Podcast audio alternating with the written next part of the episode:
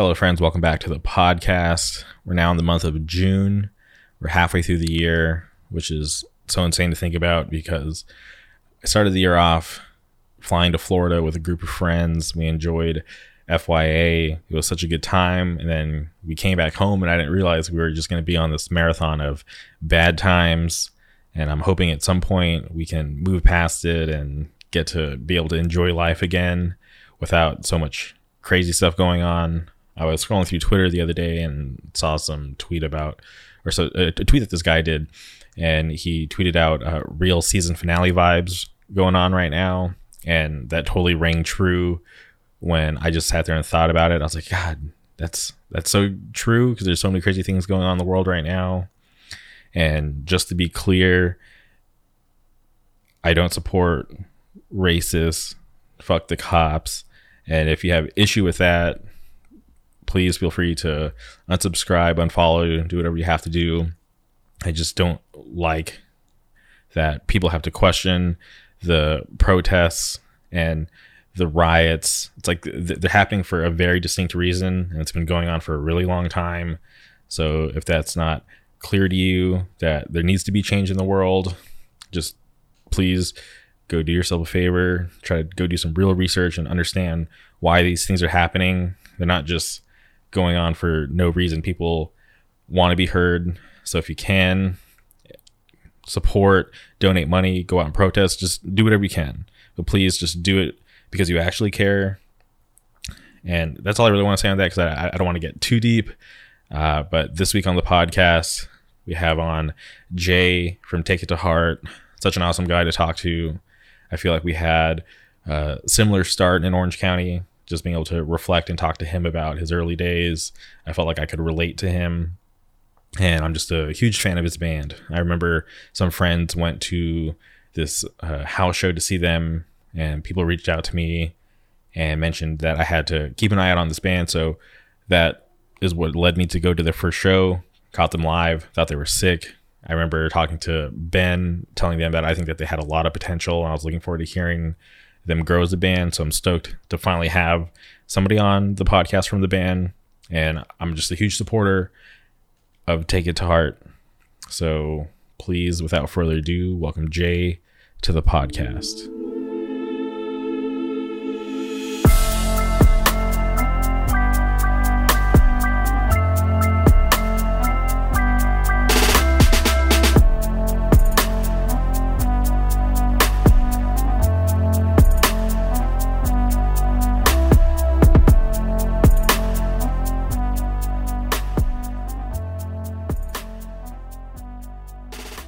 All right, and we're live. Welcome to the podcast, Jay.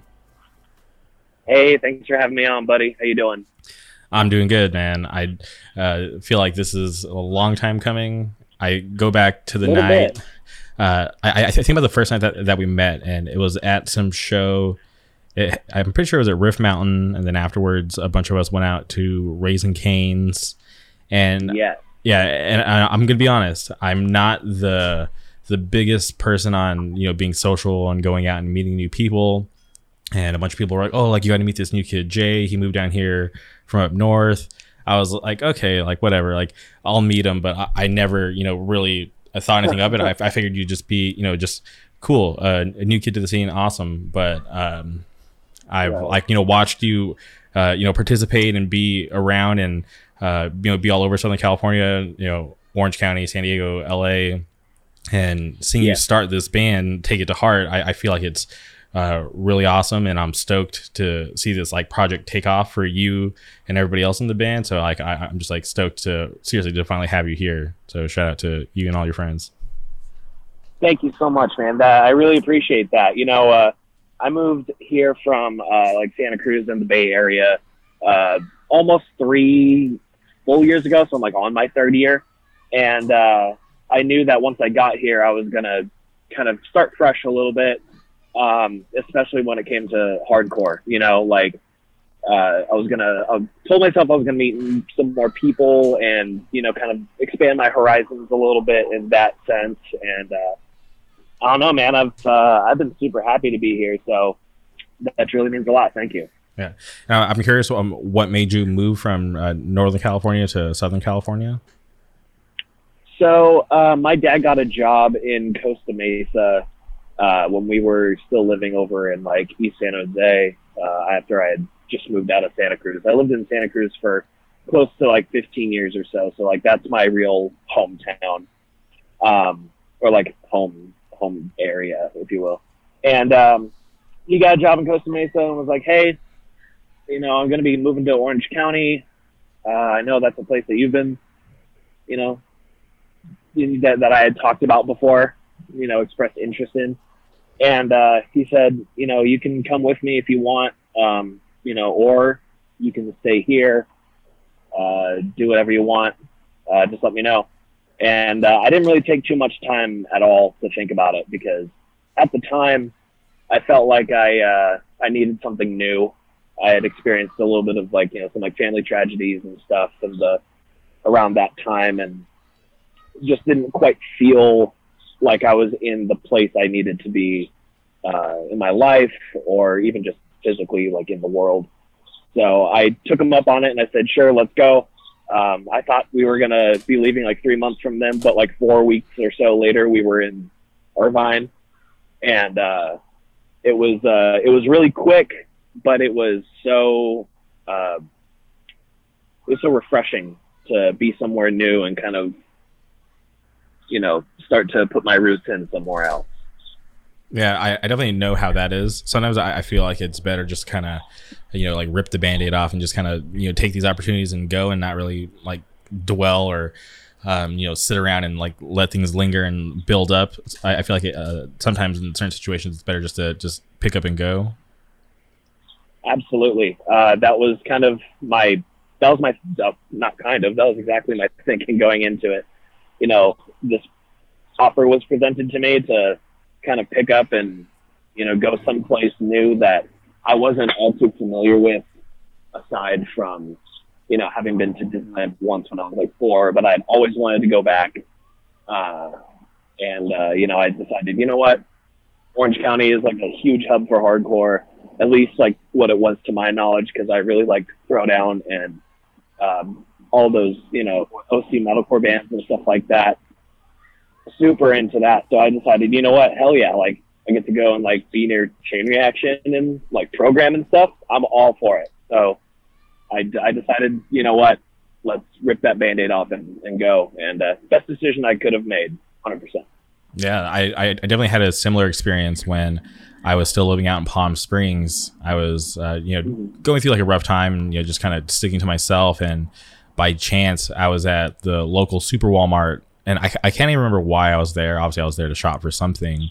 Uh, but I remember walking through the clothing section and I ran into one of my friends and he was like, yo, like, where the hell have you been? Like, let's get lunch. Like, let's catch up. So I was like, all right, you know what? I haven't really been hanging around or talking to anybody for a bit. Like, so I'll, I'll take him up on his offer. So we like linked up like later that week at a Subway and we are just kind of, you know, just catching up and talking about how like we're kind of bored at that point in our life and we needed something new and he kind of put on the table like, "Hey, would you be down to move to Orange County?"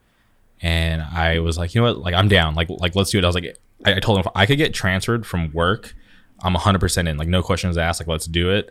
And he was super down right off the table. So like next day at work, I wrote a letter, uh, you know, with my intent to transfer, and it worked. I, I got transferred from Palm Springs to Orange County, and literally I put that in at the beginning of the week by like Wednesday, I got word like, hey, you have to go after work today to Orange County to do some formalities, paperwork, whatever, and then you start on Saturday. So literally, like I had no time. Like I, I told my mom, uh, I was like, yo, like I'm moving to Orange County on Saturday, and she thought I was playing a prank on her. And I told her, I was like, I'm not kidding. Like, I'm literally leaving Saturday. I don't know when I'll be back. And I don't think she finally took it serious until I, I showed up at her work with like the majority of my belongings like stuffed into my car and like telling her like hey like I, am not kidding. Like i'm really moving. I'll see you soon. And like wow. that that's how it went. Like i i just picked up and went and uh, never looked back. Like obviously I, I still love where i came from. Still have friends back there. Like my whole family lives out there. But i, I just took i picked up and literally came to orange county and it's been 10 years and it's been a wild ride. That's tight, man. You know that that's crazy because it was so quick and you know so like rapid fire of just like you know what this would be a cool idea. Oh shit, I have a couple days. Okay, like I'll just get out there right now. Um, that's wild, uh, but I I definitely commend you for that because for me, uh, moving from like the moving from upstate down here and having that only be like four weeks was uh, that seemed like way too quick for me. Although uh, in retrospect, that's uh, exactly what I needed. So I can relate to a to a degree there. Okay, so uh, going back to your band, Take It to Heart, can you talk about how, where the idea spawned to start the band, and how did you link up with uh, Ben and Eric? And I always forget your, your drummer's name. Our drummer's name is Pat. He's a really sweet guy. He tends to cut out of shows a little bit early because, um, you know, what, what he does for work, he's he's got to be up at like the crack of dawn, like four in the morning. So usually, like we play, and then he's like, I got to go home so I can get enough rest to to get to work. Um, so he doesn't get to hang around as much. But uh, he's but his name is Pat, and he's great. And uh, we actually just uh, yesterday actually uh, added a second guitar player. His name's Daniel. Uh, great kid uh, incredible guitar player, super funny. Uh, so happy to have him on board so we can like get that dueling guitar action going. Okay, hell yeah! Shout out Daniel and Pat. So, can you talk about um, how the idea spawned for you guys to start this band? Yeah, absolutely. Uh, so, uh, I'd have to take it back to like late 2017 when I moved here because the first show that I went to as like a Southern California resident was at Program, and it was uh, Dare playing uh, with uh, Terror and Strife. And uh, I met Ben there. Uh, he was talking to Anaya, I believe, um, or somebody. We got to talking, and uh, he and I just clicked right away, became super fast friends. That day, we decided, you know, hey, let's like jam sometime. And then for the next uh, almost two years, uh, he and I had tried to tried to start like a straight edge band or like something that was like a bit more like foundation sounding or something that had involved like the sounds of bad seed and stuff like that and nothing was working out like we couldn't hold like a steady lineup and stuff like that um, and like you know like the drummer that we had uh, is our good friend tj he ended up uh, moving to texas so uh, that kind of put us in a little bit of a, a rut and um, we brought in Eric after, uh, you know, we had started to hang out with him and get to know him. And um, he's another transplant because he uh, he moved to Orange County from uh, Washington State. Uh, so he and I vibed on on that wave pretty well. Um, another stellar musician, really. Everybody in the band is, but Eric's great.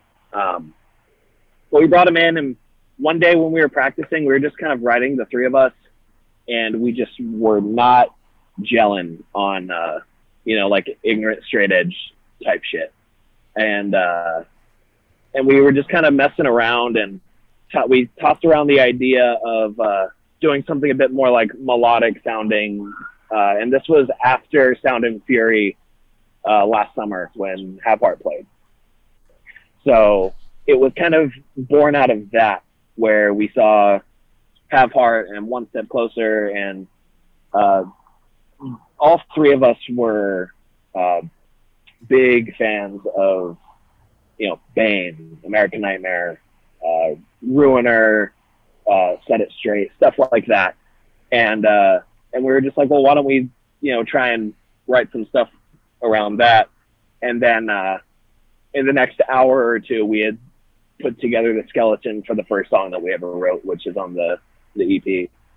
Um, and uh, that's kind of how that started. We added Pat in because he was uh, jamming with uh, Eric around in uh, another band called Iridescent. And um, he joined up, rounded out the lineup, and then uh, from there, we were just like writing a song every couple weeks uh, whenever we could get together. Um, and that's kind of how the band initially started. And it's been it's been super fun ever since. Yeah, I, I, had some people reach out to me. Uh, you guys played like I, I, guess technically your first show was at some uh, house. It was like before your you know actual first show, if that makes sense. Yeah. Um, and I, yeah, it was on Halloween night. Yeah, so I, I had some people reach out to me. They're like, "Yo, uh, you know, Jay's band."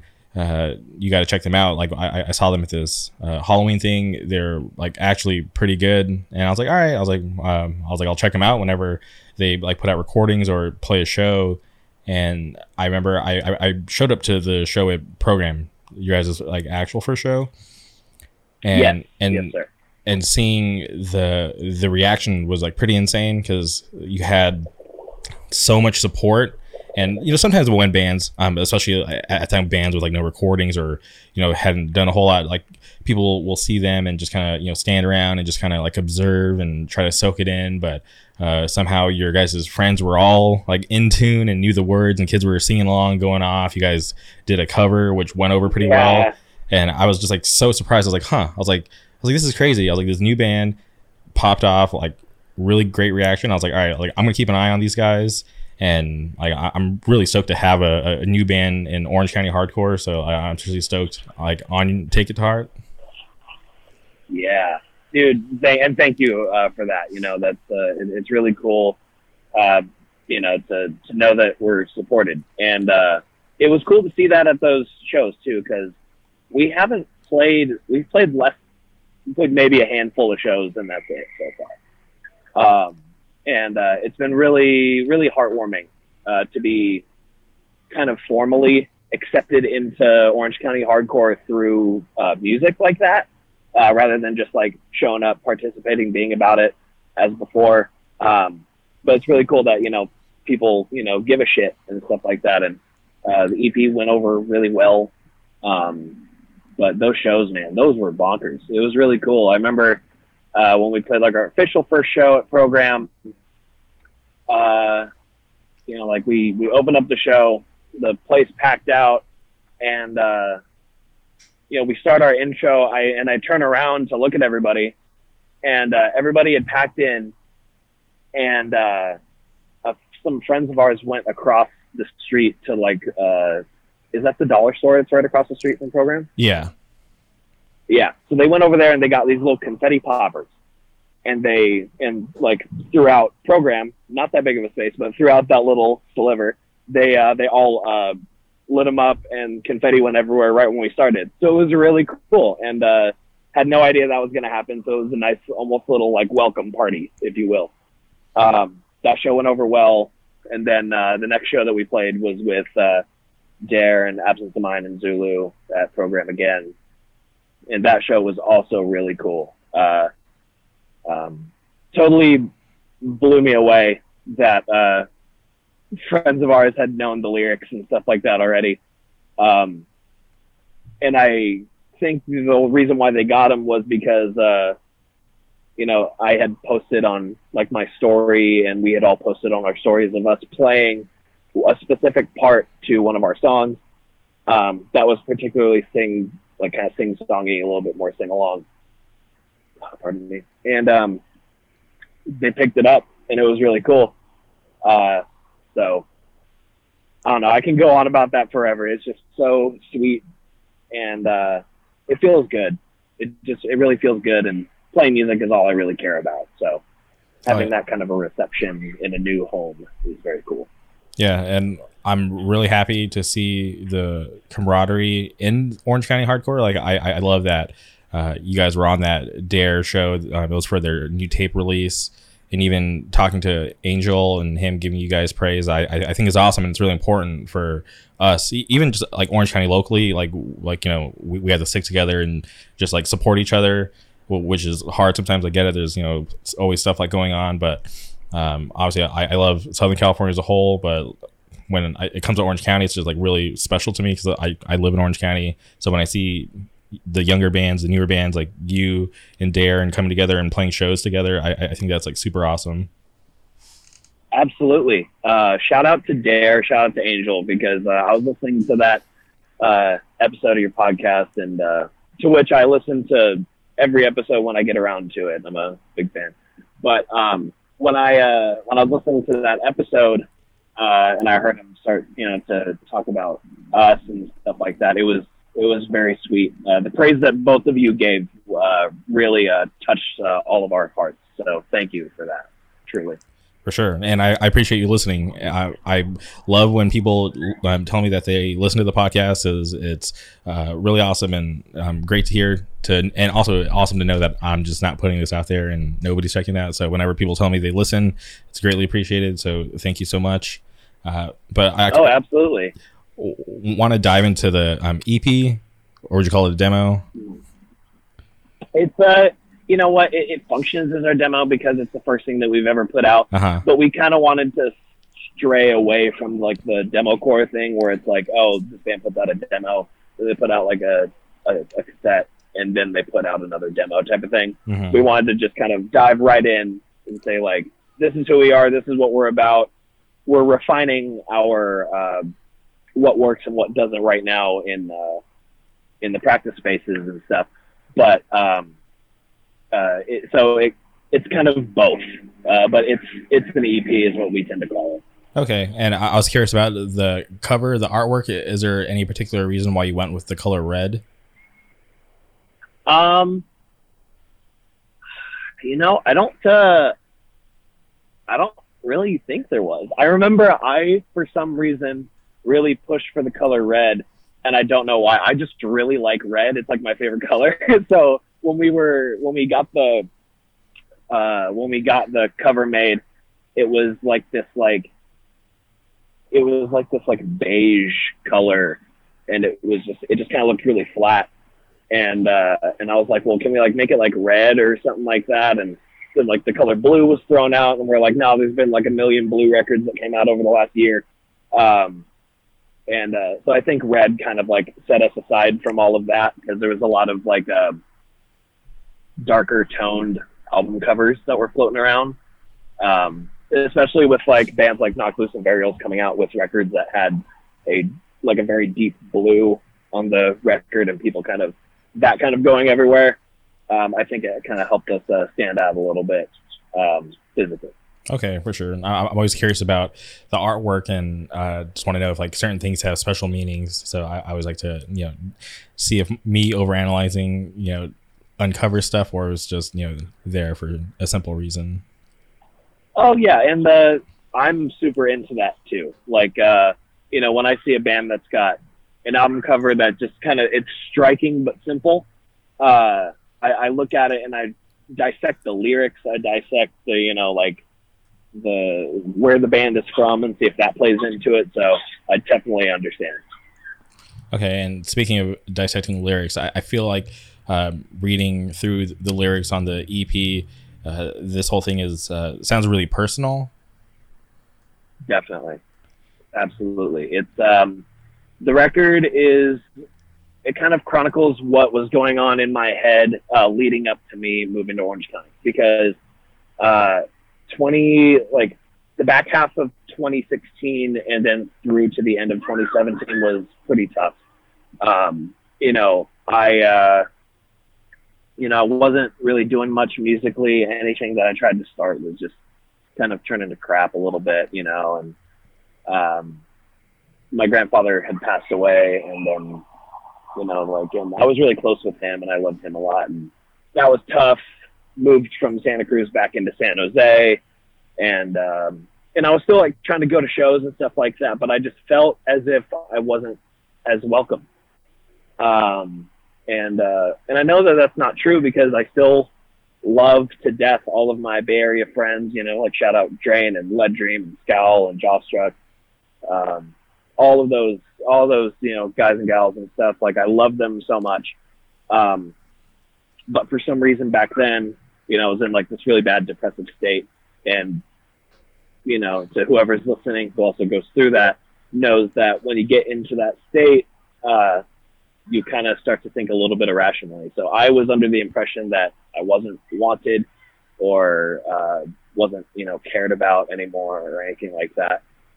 And uh, that ended up playing into me wanting to leave. Uh, not because I was like, fuck these guys, because never in a million years would I say that to, about any of them. Um, but it was more so just like, you know, I felt like I wasn't wanted. So um, the first two tracks are about the depression, you know, and the the cycle that you kind of get caught in with that. Um, so the first two songs on the record, um, difference between me and you, uh, and uh, despondent are about that. You know, it's about uh, stepping into the shoes of somebody who is under the impression of something that just totally isn't true, um, and then kind of getting bogged down in their own uh, cycle of, um, you know, being very anxious and uh, feeling downtrodden.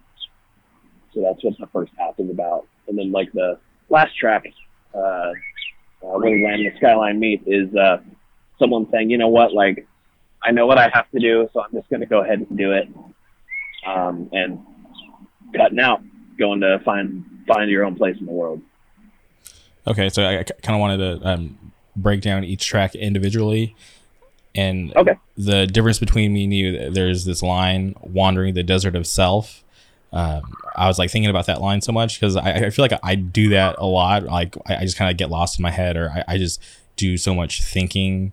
And I like when I Yeah. I was like following along with the lyrics when I was listening to the song. I was like, huh. I was like, I mean, that is like the perfect way to describe. I feel like how I am most of the time. Yeah, uh, that's you hit the nail on the head right there because you know wandering the desert of self, uh, just trying to find my way back home. Um, you know, like uh, it, it kind of sparks an image. Uh, I relate a lot of my lyrics to uh, like uh, scenes in film and stuff like that. And um, there's a scene, and I believe it's uh, Quantum of Solace, a Bond film, uh, where you know they drop this guy in the desert. I could be totally wrong on this, but the the scene makes me think of that movie. Uh, the guy in the desert, they drop him off with nothing but a can of oil, and they say you can either drink this, or you can just sit here and uh, dehydrate and die. Um, and that's what that part reminds me of. Like that's what I was thinking of when I wrote that line. And I was putting myself in those shoes and saying like, uh, with the desert of self being, you know, this vast stretch of land where there's just absolutely nothing, um, and that being a, kind of a metaphor for, you know, getting lost in your head and not knowing the way out or how you even got there. Yeah, I, I definitely feel that uh, when, and I, I like relate this uh, to be when I first moved to Orange County, I, I had this illusion of uh, having like this tight circle of friends, and I was gonna have the best time of my life. And when I finally moved and settled in, I, I kind of got hit with reality, like like holy shit, these people aren't really my friends. Uh, I you know was getting you know stabbed in the back left and right, and I was like I, I, I would find myself like sitting around thinking like why the hell did I do this? Like yeah, like yeah, like I'm still friends with my roommate. Obviously, we wanted to change, but this wasn't the change that I was expecting. I, I thought things were going to be so much better on the other side. And when, when I finally got there, I was like, this isn't that much different from where I was at when I was home. And there were so many days where I was like, fuck, I got to figure this out. Like, I need to make new friends or I'm just going to pack up and go. And straight up, like, it was so hard for me for the first couple of years living here and just trying to start over, like trying to make new friends. Like I'm, and, and this was like, you know, like whatever, like social media and stuff like was around, but I'm not just going to start like Right. DMing random people like, Hey, do you want to be friends? So like, yeah, it was just like really hard for me to, to go out and meet people. Uh, so, um, eventually I, I did just like, you know, just by chance, you know, mutual friends or, you know, just people popping up on, on the internet. But like, like it was so hard in the very beginning. And like, I tried to go back home. I, I was I saved up some money to break my lease, and I was so ready to go, but uh, I like totaled my car, so like I had to stay, which was a good Oh, thing. Like obviously, like at the time when I told my car, I was really sad, Right. but me doing that it like kind of forced me to stay because I had to use the money that I saved up to buy a new car and continue working, and I just never left. Yeah, you know, uh, there were times when I had first got here where, you know, the people that I knew in this half of the state either lived, uh, you know, like scattered in either San Diego or the IE, uh, you know, like a couple people in Orange County, but I didn't know them super well, you know? Uh, so I just was like, you know what? I'm just to tread lightly, sh- start showing up, and I'm sure I'll start to meet people and, uh, you know, slowly but surely, uh, you know, I would run into a person at like a Chipotle or something like that, or um, I know that uh, Evan Sodman, shout out Evan. Uh, I met him because I was at dinner at Lucille's in Irvine or Tustin, uh, where he worked, and uh, I was wearing a Fury hat, or no, I was wearing a Fury shirt and uh, and a hat that had like straight edge on it or like an X on it or something like that. I can't remember. And um, I was at dinner with my dad, and he was our waiter. He came over. He was like, "Hey, what's up? My name's Evan. I'm straight edge too, and I'll be your server." And I was like, "Whoa, who are you?" And we like clicked right away. Uh, and through him is where I met, you know, like everybody else uh, in Orange County. And uh, so shout out to Evan really for uh, being one of the the first friends that I made here. Made it a lot easier because at the time I'd only been here for a few weeks, but you know the friends that I had super scattered, uh, not easy to to get around a place that you don't know very well, especially because Southern California is a completely different world than Northern California. Similarities here and there, but it's uh, it's a whole other beast. So uh, you know, starting to meet people slowly, uh, slowly kind of reassured me that this was the right decision. So I get you. Yeah, th- that's wild. That that one chance encounter at, at, dinner, you you know met Evan, and then like this whole thing happened. That, that's so crazy to yeah. think about. Because like like what if you and your dad decided to go somewhere else, or if you sat like in a different section of the restaurant and you didn't have him as your server? Right. Yeah. Exactly. And uh, you know, I had started to go to shows around that time. And that's when I went to started going to Programme, or if there was a show at Chain, I would go.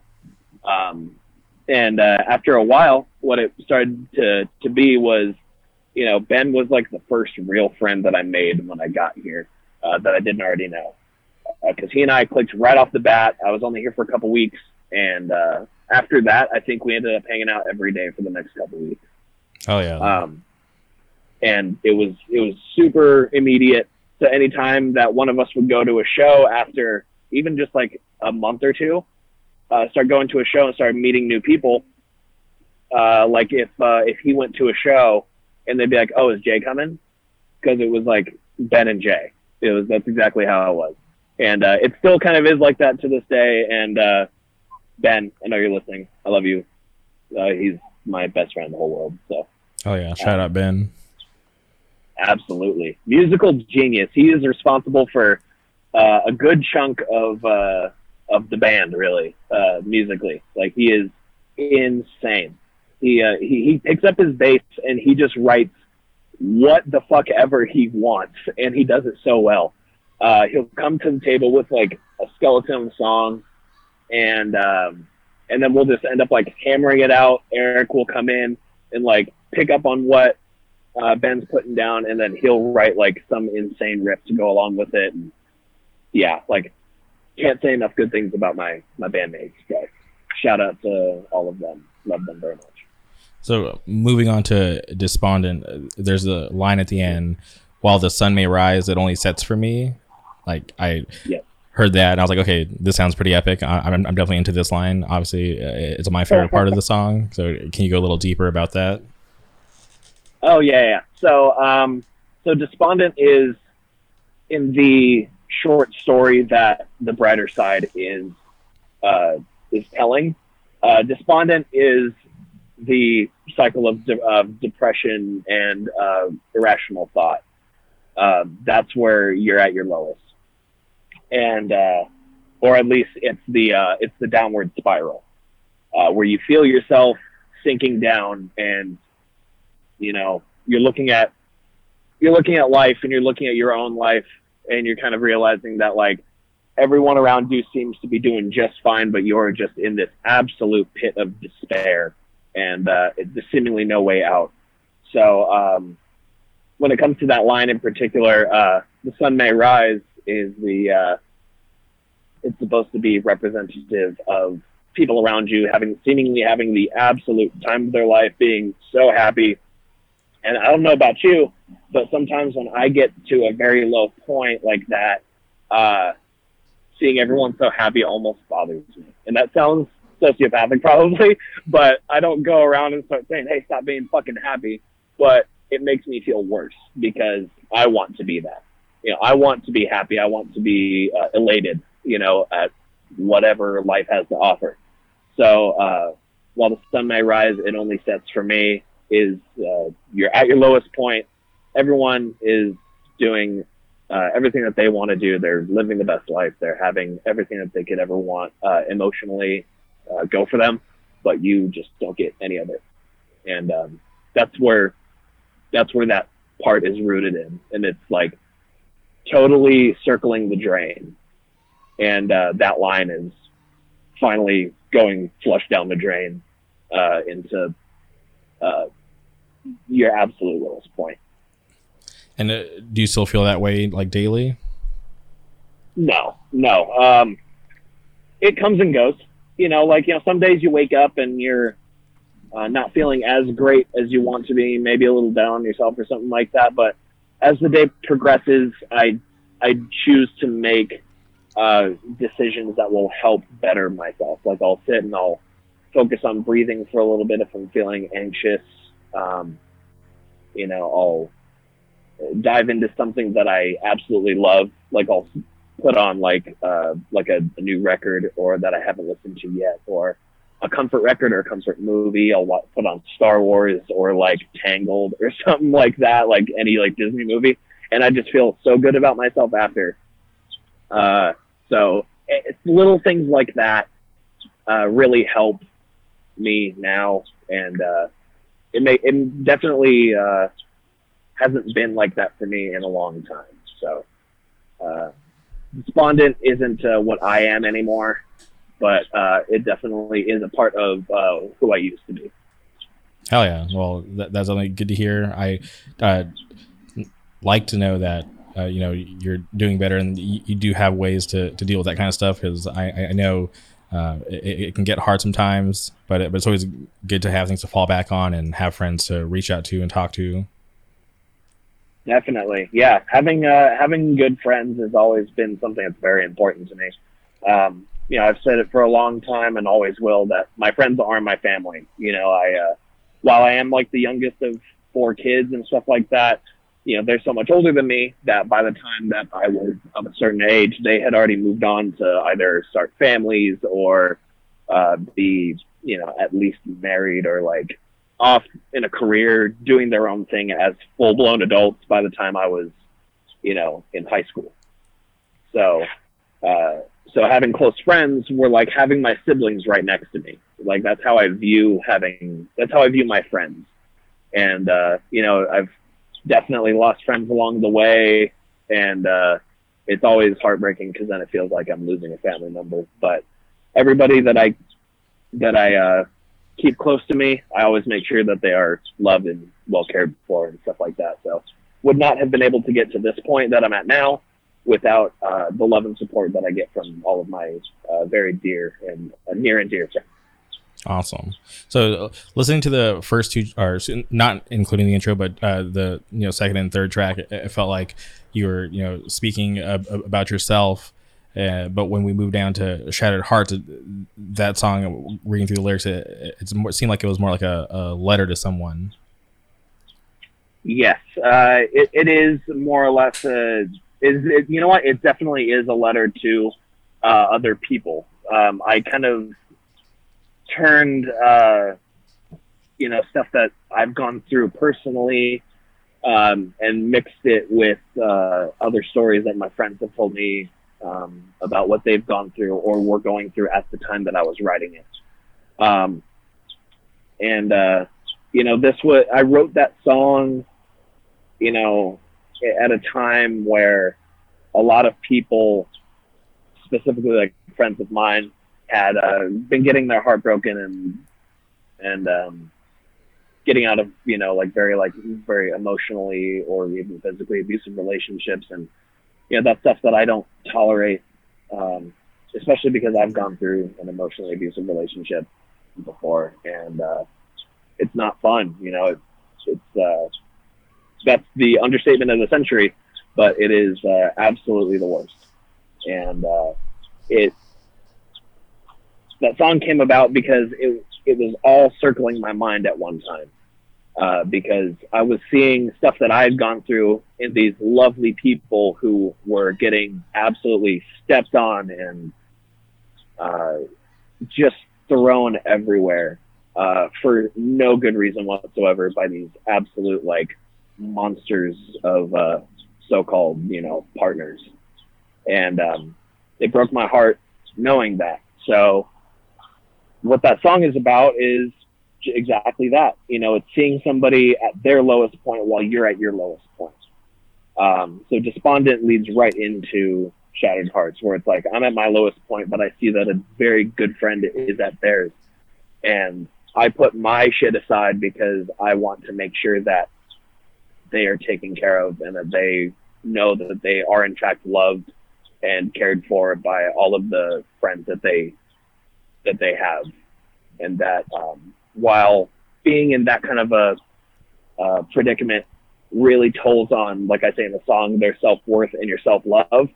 Um, that your worth lies not without but within, which is another line, another uh, line from the song, um, and that you know it does your your worth isn't determined by somebody else; it's determined by yourself. But if you have positive reinforcement in the fact that you uh, that like you are worth so much and you mean so much uh, to some to you know a loving group of people and that they want that for you, then uh, you can eventually overcome and be the person that you know you can be.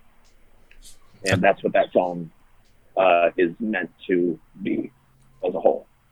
That's awesome. I, I feel like uh, there's a lot of people out there who aren't comfortable in their own skin and I feel like uh, if, if, they would just realize that uh, people are gonna like you for who you truly are, and there's gonna be people who don't like you for who you truly are, and Absolutely. that's that's completely okay. And I, uh, it, it, definitely breaks my heart when I run into people and I, I meet them and I, I get to know them, and I find that they're so insecure, which is fine. Like it happens. Like I was there at one point, and I, I sometimes I, I still do get insecure about you know some things about myself, but but I wish like more people would find find it in themselves to you know take control and just be themselves instead of trying to you know put on some facade to try to you know please people or try to get cool points because that in reality doesn't mean shit and most of the time people can see right through that and it's right. just really gross and yeah. i and I I, I wish yeah like, like, social climbing and all of that. Just, yeah I I, I it, it, it's never made sense to me. And I seriously wish that people you know could just find it themselves and their friends just you know would all be just be real with each other and you know just support each other and just be real because things would be so much easier. Yes sir. I wholeheartedly agree with that. Um, and uh, to kind of wrap up what the what that song touches on is that while that while despondent leads into that, you know, of you putting aside your own uh, problems because you want to be there for somebody, um, you know, and all you want is the best for them. You can you from that you can whether you're talking to them on the phone or in person, and then when you have time to yourself, and then you're kind of left with your own problems again. Uh, what that song is meant to be is that like you can help somebody feel comfortable in their own skin. Um, if you have the power to be there for somebody else, you can be there for yourself as well. And that, um, you know, you can tell somebody it's like, you know what, like you got this, you know, like I believe in you, I love you, all this, that, and the other. And the hardest thing that a person can do sometimes is take a second to look in the mirror and tell that to themselves. Because convincing yourself of something can either be very easy or very hard and especially when you're at a very low point, convincing yourself of something so positive um, that has to do with yourself at that point is extremely difficult, at least in my case. Um, speaking on my past, and sometimes even even today, I get to a point where I'm you know I'm not really stoked on like my on what's going on right now, but and then but then I take a step back and I say and I look at everything and I go, you know what, like everything's really like everything's great um, I'm doing just fine. I'm happy with like who I am and what I'm doing, and you know, that's something that uh, a lot of people. That's something that everybody wants, Everybody wants to be happy with what they're doing and who they are, and uh, uh, that's what that that's a secondary purpose of what that song is supposed to be as far as the story of the record. Um, but uh, I, I kind of wrote it that way. Okay. Yeah. Well, I love it. I I, I enjoyed the different perspective when it came to that song. So uh, it's, it's actually my new favorite song off the EP.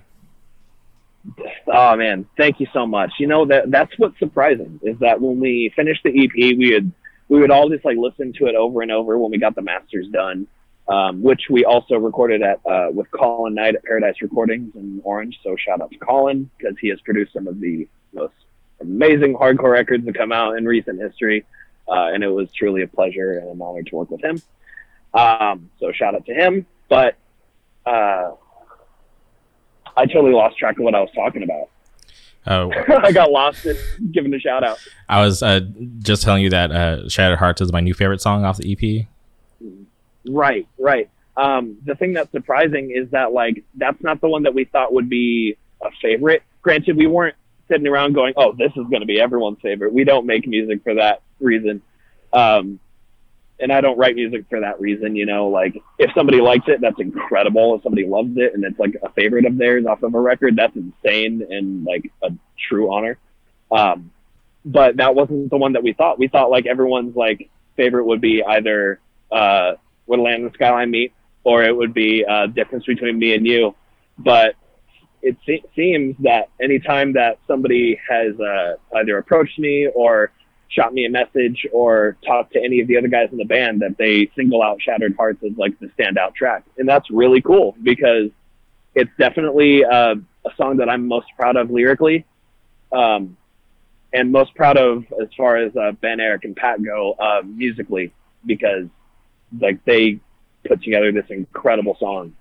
Um, but uh, it's really interesting, you know, that you think like, oh, I think this one is like we all think that one of these is like the best one, but when everyone listens to it, they're like, "Oh no, not that one. It's this one over here." And it's it kind of comes out of left field, but it's really cool. So I truly appreciate that, and it's very humbling to to hear that. So um, here's a bit of breaking news. Uh, haven't really talked about this to to anyone, um, but by the time this podcast comes out, it, will all sync up. Uh, I created this playlist on Spotify that I'll make public uh, by the time this comes out, and it's called Hardcore. Okay. Uh, it's, it's, called Hardcore Caviar. It's a play off of one of the biggest rap playlists on Spotify called Rap Caviar. I, am just like a huge fan of that. So I was like, you know, what? I'm going to do a hardcore version of it and I you know just curated. Uh, it, it's like 50 tracks of um, of like some of my favorite stuff going on currently. So I, I, put that out there, and on the playlist I had two "Take It to Heart" songs. I had the difference between me and you, and where the land and skyline meet. And when I was just jammed through the the record before we did this, I was like, you know what? I was like, I have to put Shattered Hearts on the playlist. So there's actually, oh, yeah. So there's actually um, three tracks from you guys on the new Hardcore Caviar playlist that will be um, coming out shortly. So I'm stoked to have you guys on there. Dude, that is awesome. That is absolutely sick. Thank you so much. I really, we really, I, I mean, i am going to speak for the other guys. Fuck it. We appreciate it. That is very cool, especially if it's like 50 tracks, three out of 50 in bed. So that's cool. Thank you so much. Yeah, no problem. Uh, so I'm, I'm stoked to have yeah, you guys on there. Um, yeah, and I'll I'll send it to you um, after. Uh, do you have a Spotify? Yes. Okay, cool. Then I'll I'll, I'll send you the um, playlist early so you can check it out. Hell yeah, I'm excited. Okay, so moving on to the last track where the land and the skyline meet.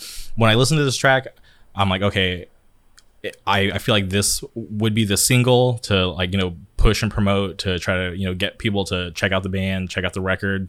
Um, can you talk about uh, you know like your guys' like style because you, you, guys are more uh, you, you guys have those um, melodic influences, which I think is awesome. You, you, mentioned earlier you guys went and saw Have Heart, One Step Closer, and that helped influence you guys. And I, I think that's awesome because uh, you know there was a time, yeah, yeah th- there was a time in hardcore where the melodic style like dominated and there was tons of bands doing that style but right now there's not a whole lot. So for you guys to do it and i think you guys are doing it right i, I, I think it's awesome. So i was just curious if you can talk about thank um, you. uh, the last track on the record. Yeah yeah sure. So the last track on the record um, is uh, as far as the story goes, because that's you know very important with the with this release, um, is that it's the it's the finale, and it sounds like a finale too, um, which is really cool. Um, but you know the uh, the song is uh, is you know the the character who is essentially me um, in this record because I write what I know and I write from my own experiences. But um, when it comes to this song, it's about me saying, okay, like I can be here for myself. I'm going to be the person who I want to be. I'm going to, you know, be in a place that I think I can thrive. Uh, and even though it's going to take some hard work, I'm cutting out. Uh, and I'm going to go and do that. I'm going to be that person. I'm going to be with the people who I'm going to be with new people just to expand my horizons because when you know, uh, when you get to have a certain like, you know, friend group, it can be really easy to just kind of sit there and be like, cool, I'm happy here and I don't need anything else. Um, me being a very social person, I get, uh, a little nervous when I meet new people sometimes. Um, and it's like, I'm very friendly naturally, but uh, when it comes to meeting new people, sometimes I'm just like, uh, I'll talk to them maybe at the next show. Like I just get nervous for some reason, you know. But um, but you know that's what the song's about. It's about like saying, thinking of everything that's yet to come, uh, and being excited for it, and saying, okay, this is the new chapter of my life. This is where I'm going to go from here, and uh, kind of riding off into the sunset, if you will, heading for the horizon, heading for a new city, hence the skyline portion of it. Um, you know, heading for a whole new uh, world to rope it into Disney. But you know, finding this whole new world and stuff like that, and uh, going to finally be happy. That's what the the song's about. I feel like it's a great way to wrap up the record. And honestly, like like, and I, I always joke to my friends, I'm like, maybe I should have been an A and R because I always talk about how I, I like listen to these bands and you know I, I kind of like lay out the game plan that I would do if, if I was in the band uh, you know uh, but right. that's just me obviously like I would never tell a band what to do it's just like you know something I'll share you know with my friends personally just because I uh, think it's interesting uh, and I'm always curious to see how things will play out but like seriously like when I listen right. and like look at the the entire body of work I, I just look at that, that song is like like if I were to put out a single or if I like do a music video or something like I would like focus on that one I, I feel like that's uh, like I feel like that's a track that would draw everybody in. Uh, yeah, I mean it's uh, it's that that's another one that um, granted there's only you know four songs on the record. There's an intro, but you know it's it's just there to kind of be an intro. You know, like mm-hmm. that was something that you know w- was fun that we were like doing live. So we're like, fuck it, we'll throw it on the record, whatever. But the actual record itself is only four songs, so there's not a whole lot of um, you know, room for people to be like, oh, like this track in particular, or like this one in particular, you know, versus like having a full length where there's so much more material to kind of pick at. Um, Skyline is another one where uh, friends of ours have talked to us and been just like, this song like gets stuck in my head, or um, you know, I've had a couple friends uh, from you know scattered throughout uh, the country say like that that song is currently helping them. That and Shattered Hearts has been like helping them through quarantine, which is very sweet uh, because this is a very difficult time for everybody. Um, and if whatever I wrote uh, is doing something positive for them and their mental state right now, is beyond what I could ever comprehend doing ever. You know, I'm not super altruistic in that point where I don't write music to to target somebody and be just like, I am your voice of hope because I think that's corny. Although, like people, because I think hardcore is about finding it yourself and finding that there is a message, but it's it's your personal connection to the message and not it being directed at a, a legion of people. You know what I mean? Um, that could be a hot take. I don't know, but uh, but you know, having people message me and say that you know Skyline is is helping is uh, insane, and uh, you know, beyond what I could have ever imagined for any band that I could be a part of. You mentioned the quarantine. I, I find it really interesting. Uh, you guys are one of the few bands who have dropped new music during the quarantine, and I, I, I was curious. Right. Was that always the the plan to have that release date or did you guys just uh, you know go and record like all right, like let's put it out now?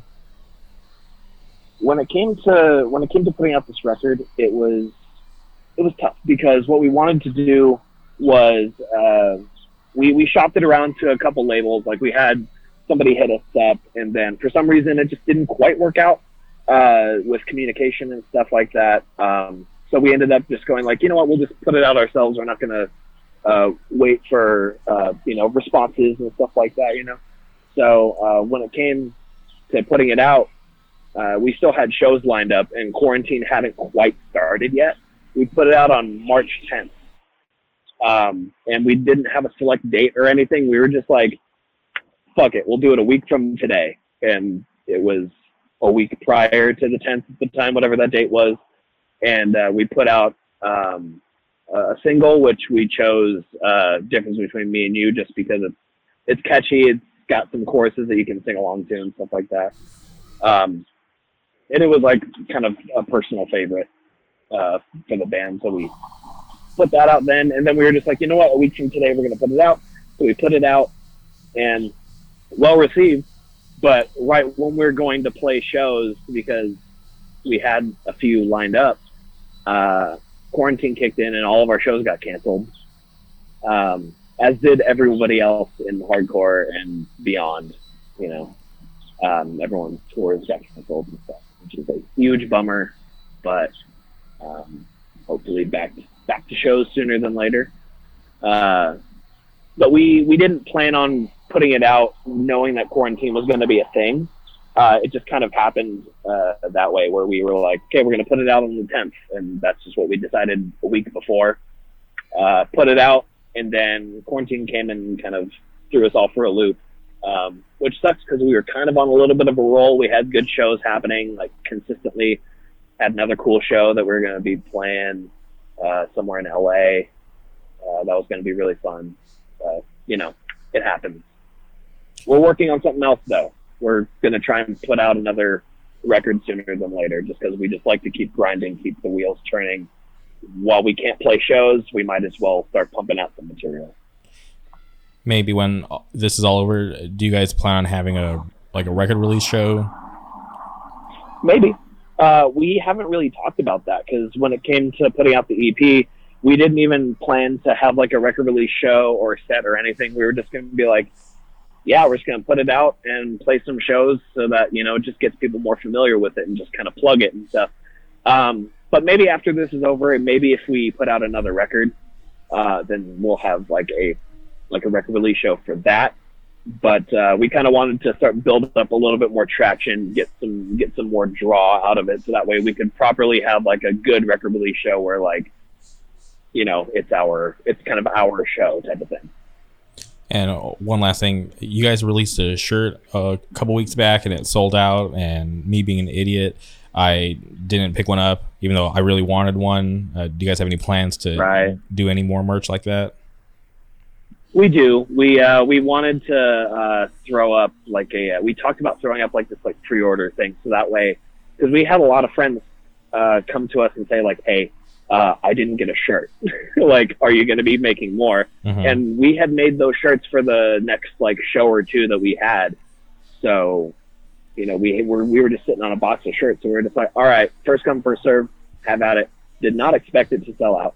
Uh, so when it sold out, it was really sweet and very cool. But uh, now we're just kind of sitting here going like, well, there's not going to be any shows uh, but so we're thinking of maybe doing like a pre-order of that same shirt with some other colorways or something like that. But uh, we'll see. You never know. All right. Well, I'm, I'm stoked to hear, and I was stoked to see that the shirt did sell out. So you know that's good for you guys. But yeah, I'm, definitely uh, keeping my eyes open because I, I, would like to own a Take It to Heart shirt.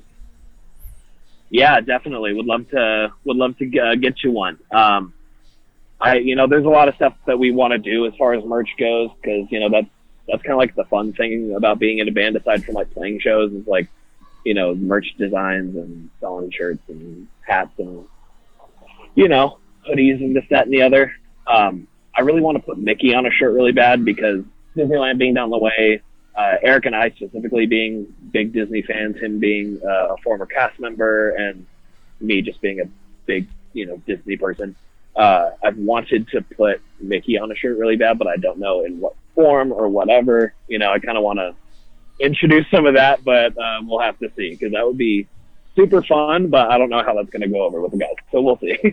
For sure. No, I, I think that's awesome. I, I wish every band from Orange County would have a cool, uh, you know, Disney inspired design because that's just like my like you know two favorite worlds like colliding. So I, am always down for absolutely, yeah, always down for you know uh, bands doing Disney merch. But um, you know, speaking of Disney, oh yeah. Um, uh, you know, you, you, dropped it a couple times throughout the, the episode, and I'm definitely down to talk about Disney. I, I, I love it so much, as everybody oh, yeah, knows. Let's go. Let's um, do it. Yeah, uh, I I'm sad that Disney is still closed. We're here the tail end of May, and uh, you know they had reservations open uh, for the hotels for June 1st, and everybody's like speculating like right. what like what's going to happen. And I know that uh, you know there's been like more rumors like oh they're gonna call cast members in like within like the next week to do uh, coronavirus training um, or excuse me not, not coronavirus training training uh, like like new procedures at the park to deal with like social distancing right um and, social distancing and stuff that's gonna be tough yeah so i'm, I'm just like so like curious because I feel like uh you know over the weekend uh, Orange County opened up a little more with like you know restaurants being able to open again with um, you know safety policies mm-hmm. like you know in line, and I'm just like, all right, cool, that's like like a step in the right direction, and it's showing that like you know we're progressing, and obviously we're doing it in phases, and I'm like now that restaurants are opening back up, like it it's definitely a matter of time before you know Disney, Knott's, and all the other major theme parks open back up out here, and I, I'm just seriously like like seriously checking all the time and waiting and like even asking my friends who work at Disney like hey have you heard anything like like let me know as soon as you hear anything and I'm just like like you know bothering them because I'm always just hitting them yeah. up. But can you talk about like how yeah. you've been dealing with like not being able to hit up Disney for these past couple of months? Uh poorly. it sucks, man. Like cuz uh you know, same as you, you know, cuz cuz like you and I have run into each other at the parks you know, several times. Um and uh, you know it, it's it's a if you have a pass, it's what you do when you have any time at all. Um, you know, like there there would be several times, sometimes even a couple times a week, if I had enough time, or I would just go to the parks. Uh, like after I would, you know, back when I had my my dog, um, you know, I would take care of him and stuff like that. And then if back when you know my dad was still living in Orange County, I would you know, like they're like, all right, I'm going to Disney. Like, I'll see you later. And then would go to Disneyland and would just like go there for fireworks, have like go on a couple rides, and then come home. Like, even for like a little thing like that, it was exactly where I wanted to be all the time. Um, and uh, to not have it for so long is so weird. Um, my pass expired right before quarantine started, so I decided to not renew for obvious reasons. Um, because there was still time because they were still letting people in before quarantine started to, be, to become thrown around. And I was like, do I want to renew it? Like, mm, we'll see. And then quarantine kicked in, and then they shut down, and uh, it's been rough because I now I live in like North Anaheim. I can like walk into Fullerton. I live like right under the 91, so and just off Harbor too. Uh, for all of our locals who are listening. Um, so I am about two miles north of Disneyland. So at nine, at, at about like nine nine thirty every night, I can hear the fireworks go off when Disneyland's open. So I know what time it is every time every night, but uh, not so much anymore. Um, really bums me out that uh, that I can't go because I would kill to go on Big Thunder Mountain right now. Yeah, I Garrett and I we were there the last day uh, that downtown Disney was open, so the the park and all the hotels had already closed by then. But um, they right. were like, uh, you know, it was like the last days giving the guests who had uh, booked vacations for that week to have enough time to uh, make arrangements to get out of the city or get out of the hotels. And it, it was something like a weird vibe being down there, just like seeing everything closed, and even like walking up to the gates of Disney and just seeing them locked. I'm like, damn, like this is such a weird time in history because uh, since Disneyland's been open, it's it's only closed uh, for like I think like three other times, which is like insane to think about because like it's just always there for us. So when it's taken away, and and for good reason, like I, am not mad that they're closed, just to be clear. But right. w- when it's taken away, and that big part of my life is gone and I have to like fill that gap with other stuff. It's, it's just so strange to me. And I, I like think about it like, damn, like I spent a lot of time at Disneyland and I have found ways to, you know, fill the time that I would spend at Disneyland, which is okay because I just kind of have more time to do the things that I normally did, which is fine. But I, I, I truly do miss Disneyland and I can't wait to get back whenever it does open. We should definitely like hang out instead of just running into each other. Definitely. Absolutely. Yeah. Uh, the day that it reopens, uh, Garrett, you, myself, rope drop. Like, let's let's go. Like, like let, let's be there for that because I miss it so much, and um, I really just, uh, you know, I, I echo the same sentiments because um, this is because Disneyland is a place that is, it's one of those things where it's like, oh, Disneyland's never like shut down, you know, like it's always there. Uh, if there's like a national tragedy, they'll be closed for the day or for the week or whatever, or however long, and then it's then it's back. But because there's a pandemic and there's so many people that flock through those gates uh, every single day, uh, it's so weird to, to to know that Disneyland and you know California Adventure, all Disney parks except for Japan just opened, right? Mm-hmm. Uh, Yeah. Shanghai. So like with it was uh, Shanghai. Shanghai. Yeah. Right, right, right, right. Um, so uh, with all parks uh, minus Shanghai uh, being empty is so weird to think about. I hadn't been down there since it shut down uh, until mm, maybe like a week ago, and I was uh, and I was coming up Harbor, passing uh, Disneyland, and I have never seen Harbor that empty in my entire being of living here. You know, in my in my time here, I've never seen it that empty. And then rolling by, you know, Disneyland and seeing just nobody there, complete ghost town. It was it was very sad because uh, it almost it looked like a place that you want to come back but isn't. Even though Disneyland is definitely going to come back and reopen its doors and have uh, you know a lot of people there under certain restrictions, I'm sure. Um, it looked like you know one of those places that you love going to. It looks like it reminds me of going to a venue.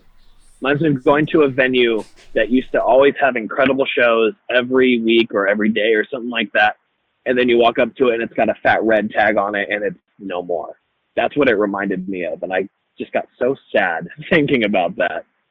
Um, but it'll be open at some point in the future. And I just hope that sooner than later. Not to sound like those, you know, people who are mad about the beaches and stuff. We don't claim them. Uh, you know, it's just like when it opens, I'll be there. But uh, until then, I just sit around and play Assassin's Creed or some bullshit.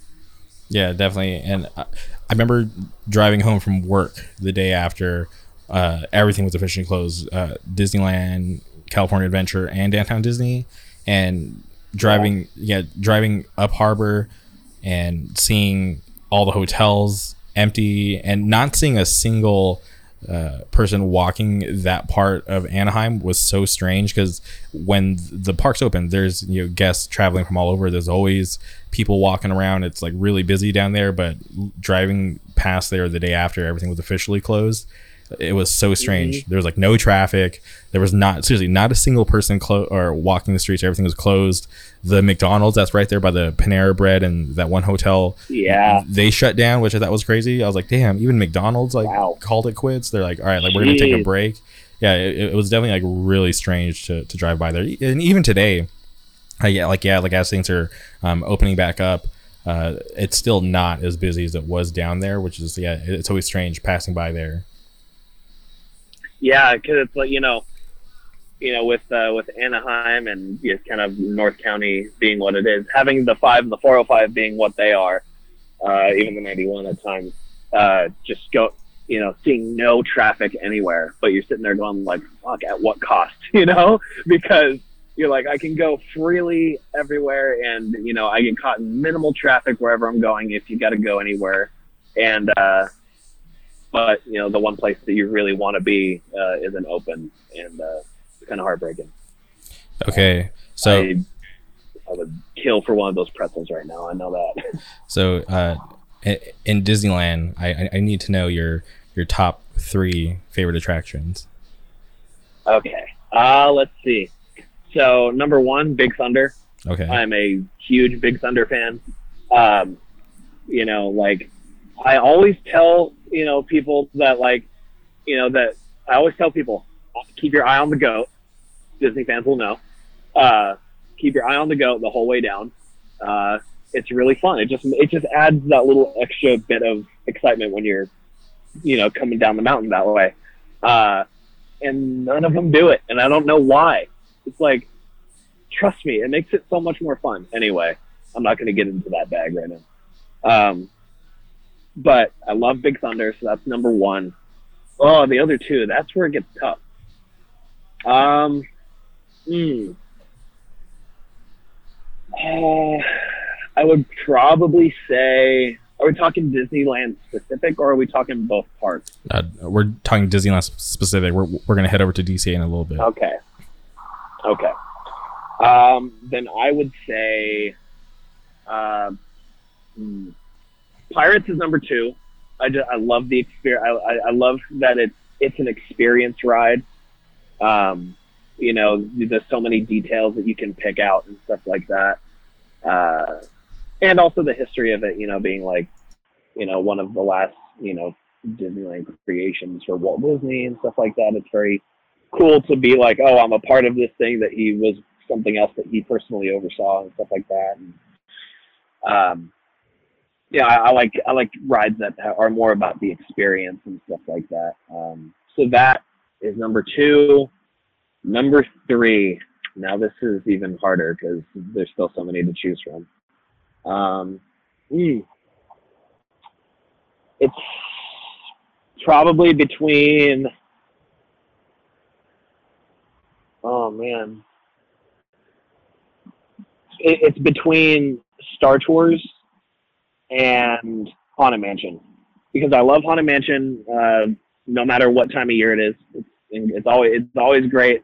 I just I love that atmosphere, and then I'm just a huge Star Wars fan. I love Smuggler's Run, um, uh, but I only like Smuggler's Run when I am piloting with Eric, because so far he's the only other pilot that I can like like fly with that uh, knows what he's doing to the point where we're not gonna like fuck everything up because I've gone there with uh, just like just by myself, you know, and I'll I try and weasel my way into the pilot seat as much as I can because I always end up getting the engineer card. And for those who don't know about who are listening who don't know about Smuggler's Run and Galaxy's Edge and Disneyland, uh, engineers don't do shit. They throw cables to latch onto some coaxium and they reel it in, and that's about it. Uh, so I end up, always end up getting the engineer card, and I'll go to whoever is like there in the in the the vehicle with me and be just like, hey, does anybody want to trade? And it's not because I'm trying to get there; it's because I can make this ride longer for you, and it's going to be more fun for a greater length of time. And usually it works. Uh, and it's and I'm totally lying because obviously I want to pilot the Millennium Falcon. Who fucking doesn't? You know what I mean? Uh, so, uh, so that that that's up there too. But hmm, actually, picking that number three spot is very tough because it's and it ultimately comes between those three attractions.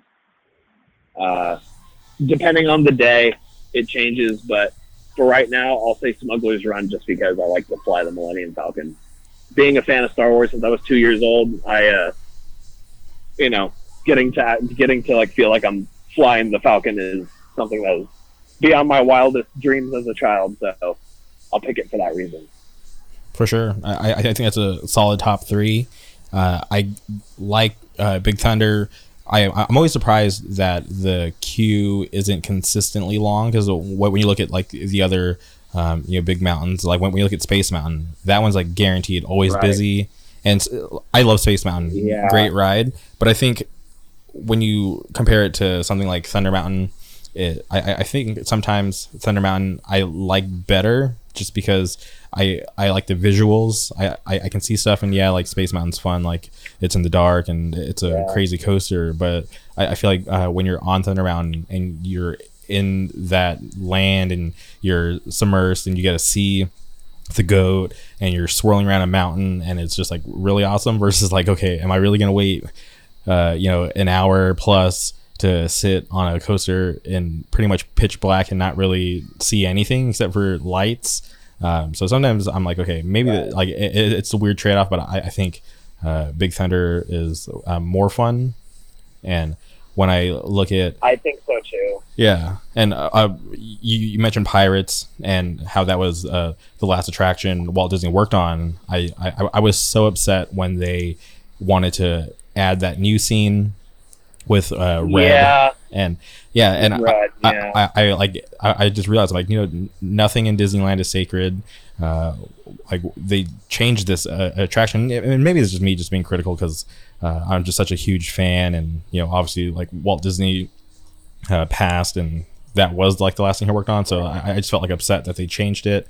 Um, so it, it, was just like just a bummer because I don't feel like it was needed, and I've talked about this like a million times, but like I just didn't agree with it, and I'm, I'm and I'm kind of happy. Yeah. That, uh, and I'm kind of happy that uh, for your last, uh, you know, ride that you chose was uh, Smuggler's Run because I give so much crap to Galaxy's Edge and uh, how much of a flop it was and like what it could have been. It is a big flop, and it could have been so much better. Although, like I will say that the first time I went in there, um, it was for a cast member preview because uh, Eric and uh, um, our friend and his girlfriend Kelly, uh, you know, she's uh, a cast member, and uh, Eric was at the time a cast member, and they got to bring a, a friend each. So Eric, you know, brought me and uh, Kelly brought her friend Ashley. We all went together, and we went uh, whenever they first started doing cast member previews. Mm-hmm. Uh, so around about around about a year ago, something like that. And uh, I remember going, and I remember walking in. I remember walking into Galaxy's Edge for the first time, and uh, like I'm not not not to be dramatic, but like I shed a tear because it's like you walk in and you see a full size X Wing off to your right. Uh, you know, Chewbacca blowing past you. Although that kind of sucks because if they're walking around, like, give me a high five, bro. You know, I'm, I'm putting it out there. Uh, leaves me hanging every time. Okay. Um, but, uh, you know, just like seeing all of the, the rock work and, uh, seeing the Falcons there, uh, you know, it was, it was mind blowing, you know, at first, and then after you start going a couple more times, you're just like, man, this really could have been so much cooler. yeah, but I, I, I, I just don't know about some of the, the decision making. Like, I think it's cool that they wanted to make the the land canon so that it's actually like a part of like the actual like story or Star Wars story. Right. Excuse me. Uh, so, so, that's cool. But then I, I just feel like the time in the timeline of the movies. Like it, they just you know you know couldn't include uh, you know the other characters in the park that they have like Boba Fett, Captain Phasma. Like they're not allowed in Galaxy's Edge, which is like, yeah, that's a bummer. Yeah, definitely a bummer because like you know like, we've seen Rey in uh, the launch bay. We've seen Kylo Ren in the launch bay. Yeah. So like you know they're able to cross over because uh, Tomorrowland, it's not like really canon. They just have things from the Star Wars movies. It's not like this whole story like dedicated exactly. to the series. So it, it's just uh, really, really weird for me because uh, I, I, feel like they kind of like pigeonhole themselves and they, they have the the two attractions, but then I'm just kind of like okay, like like what else? Like I, I, feel like that that can't be it. And and I know there's like the the fairy tale um, restaurant that was supposed to be behind the cantina and you know talks right. about like maybe like you know doing a, a, third attraction but like you know who knows what what disney's gonna do. Uh, yeah we'll see. Um, but mm, yeah because it, it really really had a lot of potential especially like the lead up to it was just this huge thing.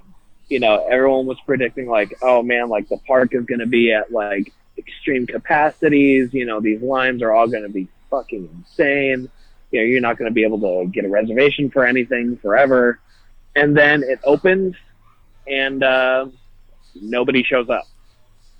That blew me away because like a lot of people showed up. You know, like don't get me wrong, but you know, they ended up removing you know the need for reservations and stuff months ahead of what uh, they were saying initially, you know, it was like, oh, you need a reservation to get into the park on this day or whatever. Uh, and then I remember maybe like a month or so went by. At this point, I'm my timeline's messy, but I remember like a month went by or so after that, and uh, people were just passing in and out of the out of the land, you know, to get you know into. Um, oh shit! What is it? What does it lead back into? Uh, well, Uh, it just depends on which um, side you exit. So either uh, Critter Country or uh, Frontier Critter Land. Country. That's what I was thinking. Yeah.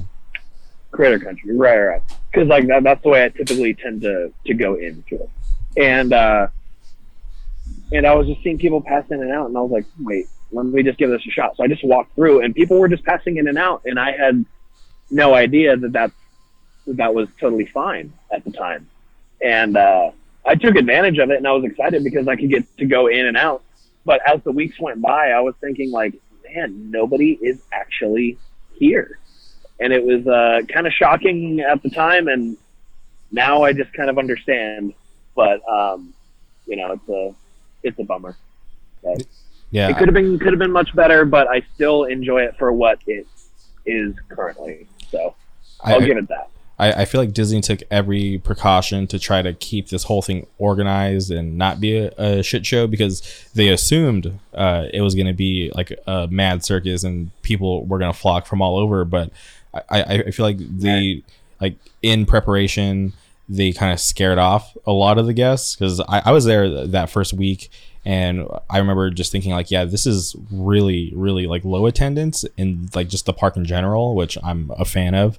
Uh, but it was just so strange. I'm like, okay, this is like opening week for Galaxy's Edge. This park is supposed to be like crazy busy because of the new land and like nobody really showed up because like so many people were scared and didn't want to have to deal with the the crazy crowds. But like everybody just kind of got scared and just didn't show up. So that first week it was just really strange. But i I feel like they bounced back like once um uh rise of the resistance opened up and that brought like the actual Yeah. like uh, like uh, initial wave that they were thinking of. Um so it, it kind of like worked out like uh, it just came in like a later wave.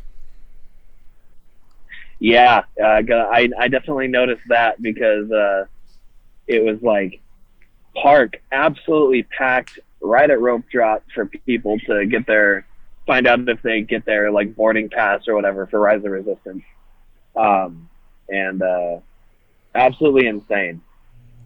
I'm still really bummed out that uh, I still haven't been on Rise of the Resistance, uh, and now that Disneyland's closed, I'm not going to get that chance for quite some time, and I'm hoping. I'm hoping. Wow, can't even speak anymore. I am hoping that when it gets around time for the park to open, that um, I can just get in a line and go and not have to do the whole, you know, rope drop reservation type of thing.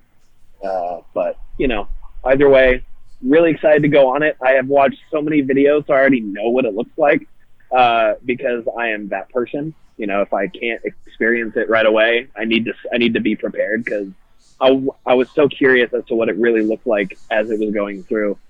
So I've seen several like you know a couple like POV videos and stuff like that of people like with their phones or whatever going through the whole ride, and it looks incredible um, at you know most points, and I, I really can't wait to experience it myself. Yeah, you know, I, I didn't even think about what they would do with that queue when the park reopens, because obviously, when Disneyland does reopen, it's going to be at some, uh, you know, lower capacity, and it's not going to be how it was. So, I don't even Right. know if they're going to, you know, have people try to get boarding passes, because I don't think they're to. There's going to be that many people in the park initially to ha- to warrant that. So, um, yeah, it could be a good time to get on it because. Uh, since the the ride has opened, I've only been on it once, and and I went on it. Uh, it was uh, on the Super Bowl, so it was Super Bowl Sunday. Uh, me, Garrett, Right. and our buddy Ben, we were able to um, get on it like super late. Like we showed up, like I'm not even kidding. We showed up and parked at like around like five in the morning, and then we got a good spot in line just to get into the park. And then once we got in the park, we like Yeah.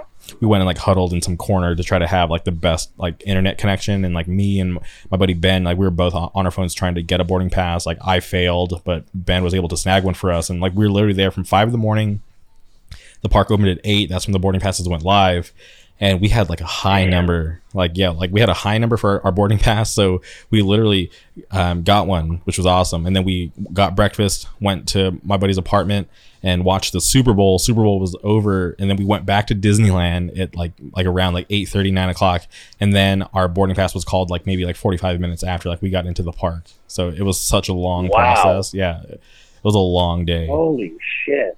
Yeah. That's insane. Yeah, because like, you know, I, I love being at Disneyland a lot, but the thing is, is that like I always the days that I know I'm to be there for like the entire day always end up being the absolute hottest fucking days of the year. Um, and I just am a terrible picker when it comes to those days. So every time that I've been at Disneyland all day, by the time like 6 p.m. or 7 p.m. rolls around, I'm a cranky son of a bitch. Dude, like I, I, I need to I need to work on that um, because I love to pull those days where I can just be there all day because that's all I want to do. I think I'll be fine now that I when it opens, having not been there for so long. But um, you know, obviously you had the time to to leave and come back whenever, uh, and I would have done the same thing, truthfully, whether I cared about like the you know, Super Bowl or not. Um, but man, I want to go on that ride so fucking bad. Like, heard nothing but good things about it. Obviously, you know, you're gonna have people who are just like, well, this part wasn't that convincing and stuff like that. And it's like, shut up, it's Star Wars, let it be. It's gonna be fun, you know? Yeah, uh, definitely the- best thing in Disneyland wh- wh- when it comes to just like when when you look at the whole thing overall. Uh, uh, obviously, I didn't get to experience the full queue because um, it was just kind of like, all right, show up for your time and then just walk in. So we kind of like walked on. Um, but the parts of the queue that we did get to see was amazing. And then even leading up to boarding the actual vehicle, it was definitely like uh, it was like a real awesome experience because they just do like a bunch of things to like blow your mind when it comes to Star Wars and when you think about how big that actual warehouse is. Uh, the fact that it houses Yeah. all that stuff, it's it's just like kind of crazy to think about, like you know how big it really is, and the, the things you get to see. It's definitely like really awesome, and Disney did a really great job, and I- think that's like the best attraction in the park right now. Absolutely. Like I commend them so highly for being able to put that together, uh, w- delays and all. Like having a warehouse that you, or not even like having a warehouse that can have all of that, but having warehouses where you just have actual, like not actual, but you know, you have these giant walkers in the middle of it is insane. I remember seeing that that was part of the ride uh, when they like leaked images and stuff like that, and I got so excited because I love the way walkers look and how like remember being a kid, like a really little kid and watching like Empire Strikes Back and seeing these walkers and being like, these things are massive and huge and they're crazy. Um, so I'm I'm excited for that part specifically to like, you know, run through that little battle scene and see like the walkers that are standing there and stuff and Yeah. uh, And absolute like mind blowing imagery. So fucking cool. so not to spoil it completely for you, but um, in, in that specific part of the ride, like um, because th- there's two tracks, so um, you're obviously you get um, you know one of two. Um, so when you get to that part of the, the attraction, there's like two different angles that you see the um, AT-ATs from. So uh, you, you have to obviously ride it multiple times to get the full experience. And it, it's definitely really awesome how, they just like blend everything together. It, it- it's really awesome. Yeah. But yeah, man. Like it, it looks it looks incredible, and I've seen like you know like the footage and stuff like that, and I know that that doesn't do it wholly justice because it's you know seeing seeing it through a lens and not seeing it through your own eyes and experiencing everything in the rooms and stuff like that. But God, it just looks so cool. I want to be in there really bad, but you know what? When it opens, I'll be there. I'll figure out I'll figure out how how I'll get in there, but. Um, I want to hear your top three for Disneyland. I think you might have mentioned it on a previous episode, but I uh, I've forgotten by now. Okay. Oh wow, top three. okay, I, hold on. I have to think because Yeah. I I know what my number one is. Number one is always Indiana Jones. I, I'm a huge fan. Oh yeah. yeah, huge fan of the movie. They, they just celebrated the 25th anniversary for the attraction, which that was awesome. Uh, so number one, definitely. Yeah. always Indiana Jones. I, I, I love that. Uh, n- number two, I I'm, I'm a huge fan of the teacups. Like what, what when I think of like classic like OG Disneyland. Uh, that's just something that I, I think is just so magical, and the, the fact that we still have it, and the way that ours is set up, Absolutely. I, I I think it's so cool. So number two, I'll say teacups. Teacups are great. I Yeah. love them. Yeah. Yeah. And number three, I, I I don't participate in it that often just because it's uh it's, it's a hassle because it could be very awesome or it could be terrible. It's like, it could literally ruin your day. But I, I have to talk about Splash Mountain because when I right. w- when I think back to when I was younger and I would do these annual trips with my family, that was the one thing that my parents loved doing. They're like, "Yo, like we got to go on Splash Mountain. We got to, you know, actually shell out the cash to buy the photo." And like even to this day, at, at my parents' house, uh, we have um, like a a, a, a frame because they, they they used to do these like old school frames, um, like like of attractions with like the photos. So like I have this old school Splash Mountain photo from uh, like from back in the day, like when, when I was a kid, uh, with like me and my family on it. So uh, that one always like holds a soft spot, like you know, for me. But I, I just don't like to go on it that much because if I'm going out to Disneyland, I, I want to enjoy myself, and going on that it's risky. Same. Yeah, because going on Splash Mountain is risky because you could end up getting completely soaked, or you could just get really lucky and ride it, enjoy everything, and come off like dry or not that wet, which is like the ideal situation for me. So I, I just don't participate Yeah. too much, but it, yeah, but Splash Mountain's awesome, and I know there's like the whole like negative stigma of like where uh, or w- what it's tied to, you know, Song of the South and all that, and, and I get that, um, but I, I, I just um, enjoy Splash Mountain because of um, what it reminds me of when I was younger and going to Disney with my parents and my cousins and my aunts and uncles. So it's like, you know, it, it always holds us like a soft spot in my heart. Oh yeah, and it's it's a great attraction, and I've definitely had fun on it. I've also had my days ruined by it um, because I just got so drenched, and then like by the time that I like dried off, you know, I'm I'm already you know like vastly uncomfortable. Yeah. But um, it's uh, kind of a bummer, but uh, you know it, it's great. But when it comes to hot days, oh man, it feels great. If I if I go to Disneyland and I know that I'm gonna get on Splash Mountain, uh, I show up in like actual like board shorts or something, and like a like a jersey or something that I know that I don't care about like getting wet, so that I can put that on, and then I can like take it off, throw it in a bag or whatever, uh, and then like be fine for like the rest of the day, uh, and I don't get my day completely ruined. But it's got to be a specific time of year, you know. Got to be like I got to be in the mood for it. So I definitely understand. Yeah, one of the craziest times I, I went on that ride, uh, it was me and my buddy Ben. We were on Splash Mountain, and I was sitting directly behind Ben, and we were um, already uh, on the inside, and we are just kind of going through, and those random waves were like splashing up into the log. And for some uh, weird reason, I, I was like, you know, focusing on my, my my buddy Ben, and I saw this wave come up from the side, hit him in the head, knocks his glasses off and they go flying by me and I try to grab them as they're flying by my face but it, it all happened so fast like I missed his glasses and his glasses ended up getting lost somewhere in the water. Oh And no! yeah and he was blind for the rest of the day and had to go home and like order new glasses because uh, uh, he reported them to lost and found but they just never found them they're just gone forever it was so wild Oh, that's such a bummer. yeah it's crazy That is such a bummer. Oh man, I've never lost glasses, thankfully, at Disneyland, but I have lost a, um, I have lost a money clip that had my entire life in it, um, and it was on my twenty second birthday. damn Uh, that's so a, that sucked badly, that's a but bummer. you know, uh, I got it recovered the next day, which is great. But oh really somebody turned That- it in yeah, somebody turned it in. I lost it on Autopia.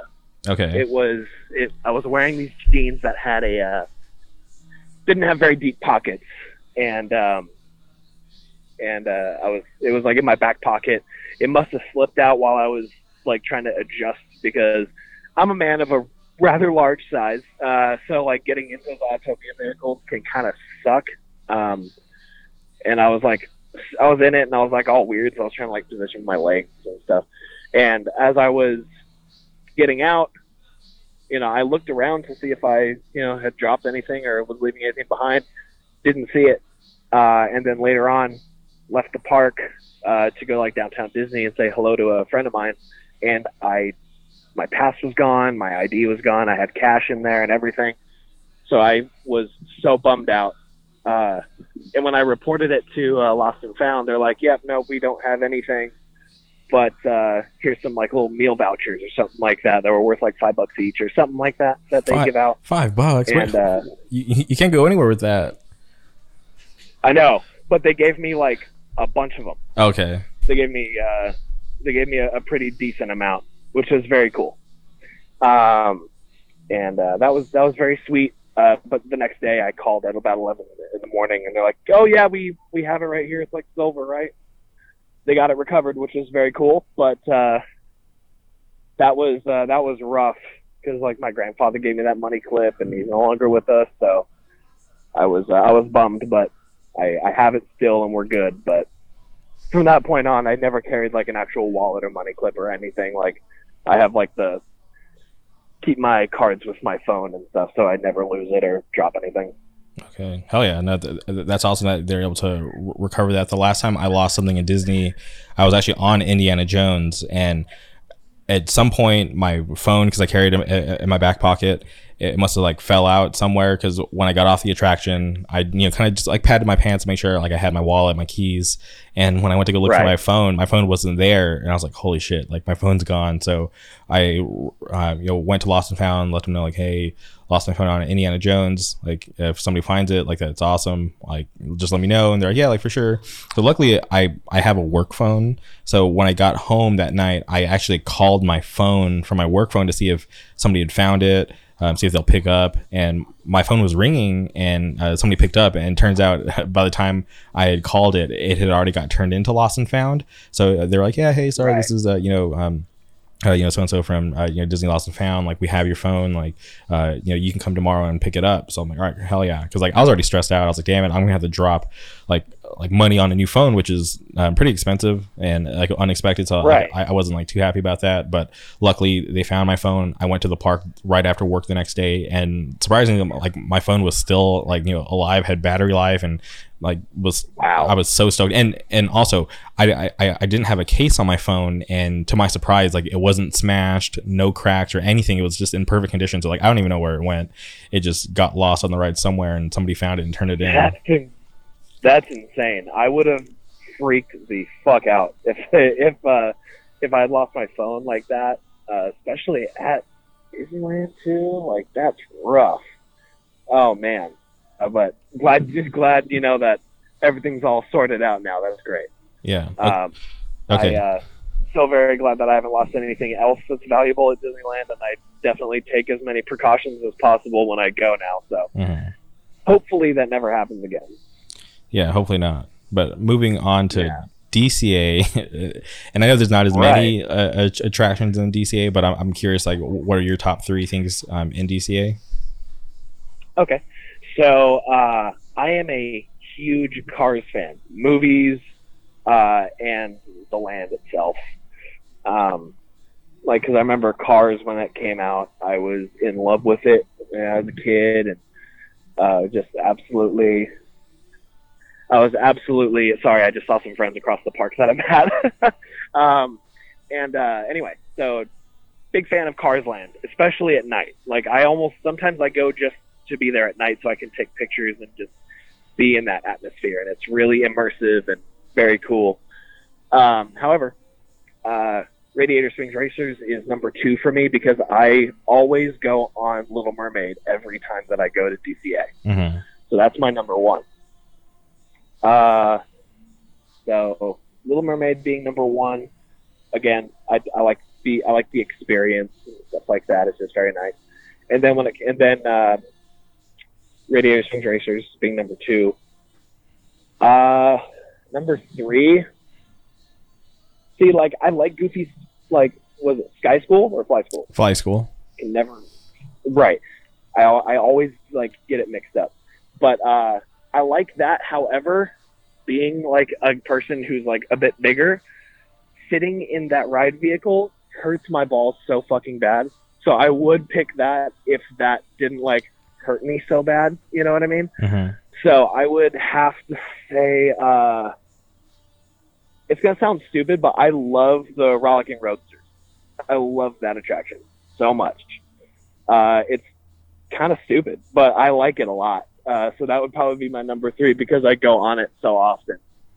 No, no, I, I don't blame you. I'm, you know, you, you mentioned how you're a huge fan of cars, and you know, I, it's awesome because people who are a fan of cars, they get their own land, which is amazing. The, the, the amount of detail that that went into that land is amazing, and I, I can definitely appreciate that. So I, I definitely get it.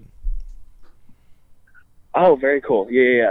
Sorry, just uh, ran into a couple friends, but um, uh, but yeah, I uh, I always go on like those three in particular uh, every time I go. But um, mm, you know, when it comes to uh, when it comes to the Incredicoaster, it's fun, but I am not a fan of being thrown upside down. Like mm-hmm. I'm just not that kind of a ride person. Okay.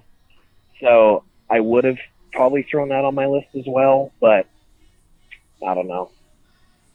Okay. Well, no, I I appreciate your list. It's it's always cool to hear like what what rides people like really like because obviously um we all have different tastes so it's always fun to uh, be able yeah. to ask people and see what they're really into oh yeah yeah definitely definitely um i've never gotten to go to like disney world or anything like that yet mm-hmm. i i intend to once you know things open up and vacations can be planned and had once again but uh you know i've that's a that's an experience that i uh, have wanted to to live out for quite some time. So hopefully I can get out there and do a little compare and contrast with uh, Magic Kingdom versus uh, Disneyland proper and stuff like that. Yeah, it's definitely a, a good time. Like it's definitely like a newer thing for me. I started going to Disney World in 2016, and it, mm-hmm. it, it's definitely uh, a fun time. I love it out there, and there there's things that I like about Disney World more than Disneyland, and also things about Disneyland that I like more than Disney World. So it's, it's something like a cool thing, and uh, I highly recommend it for uh, for you since I know you're a Disney fan and you going out there. I, I know you'd have a really great time. Oh yeah, big time. I uh, yeah, that, man, I really can't wait uh, to to get out there at some at some point. But um, it it looks it looks insane, and I have family, but they I have family like out that way, or it's like my brothers, you know, other side of the family and stuff like that that I would like to visit, but they live out in Miami, so it would be kind of a kind of a trip out, but you know, it would be it'd be cool to get out there. Yeah, you could just like make like a whole thing out of it. You could either like, you know, start in Disney, then go to Miami or start in Miami and then end in Disney. Can you repeat that one more time? You kind of dropped off. Oh, that's fine. I, I, said you you could make a trip out of it. Like you, you could start uh, in Disney and end in Miami, or start in Miami and end in Disney. Definitely, that'd be cool. I need to talk to my brother and be like, "Hey, uh, let's let's get a trip going." But then again, he is also about to be a parent now. I think about it, so probably not going to happen. I'll make it happen myself. Get some friends together or something. But uh, yeah, that's something that I that's a, that's a bucket list item for me for sure. Something I really want to do very badly. Mm-hmm. But I'll get to it one of these days for sure. And I I know you're a fan of the MCU. Absolutely. And I'm just curious. Like I, I know you, you, mentioned to me that you listened to the episode I did with Colin, and you wanted to yeah. talk about the movies. Mm-hmm. Oh yeah. Oh yeah. Let's let's go through those rankings or just talk about whatever. Yeah, I'm down. Okay. Well, yeah. It's to mention rankings. Like, let's start. Like, what are your top five MCU movies? man, it's it's tough. So, um, I'll go five to one. Okay, I'll yeah. Go, don't do what I did in one to five because I, I totally botched that when I was talking to Colin. I remember listening to that, uh, and I wasn't being critical, but I was I was I was uh, I was waiting to hear a number five, and then Colin was like, "Bro, what are you doing?" yeah, no, it's all good. Uh, it, it had, had for a good laugh, but um, uh, let's see, number five would probably be. Hmm. Man, that's really tough. Uh, I would say Age of Ultron five. Okay, awesome, um, great, great uh, Avengers film. I think about the the original Avengers, absolutely. and uh, that was a cool idea um, early on, and I like that they were able to do it again with um, Age of Ultron, and I feel like that one was like a little more fine tuned, and I feel like that story holds up way better now than the original Avengers.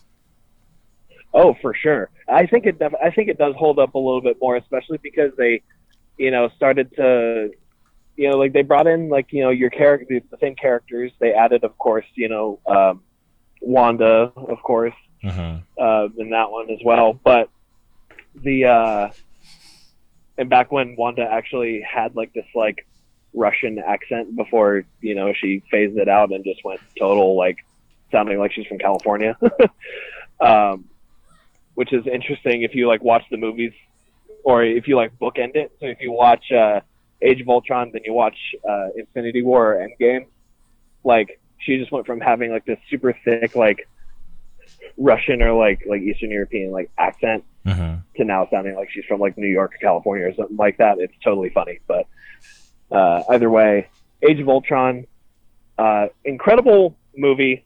Really, it is. Uh, it's not my absolute favorite, but it is infinitely quotable uh, because all of those Ultron quotes are insane.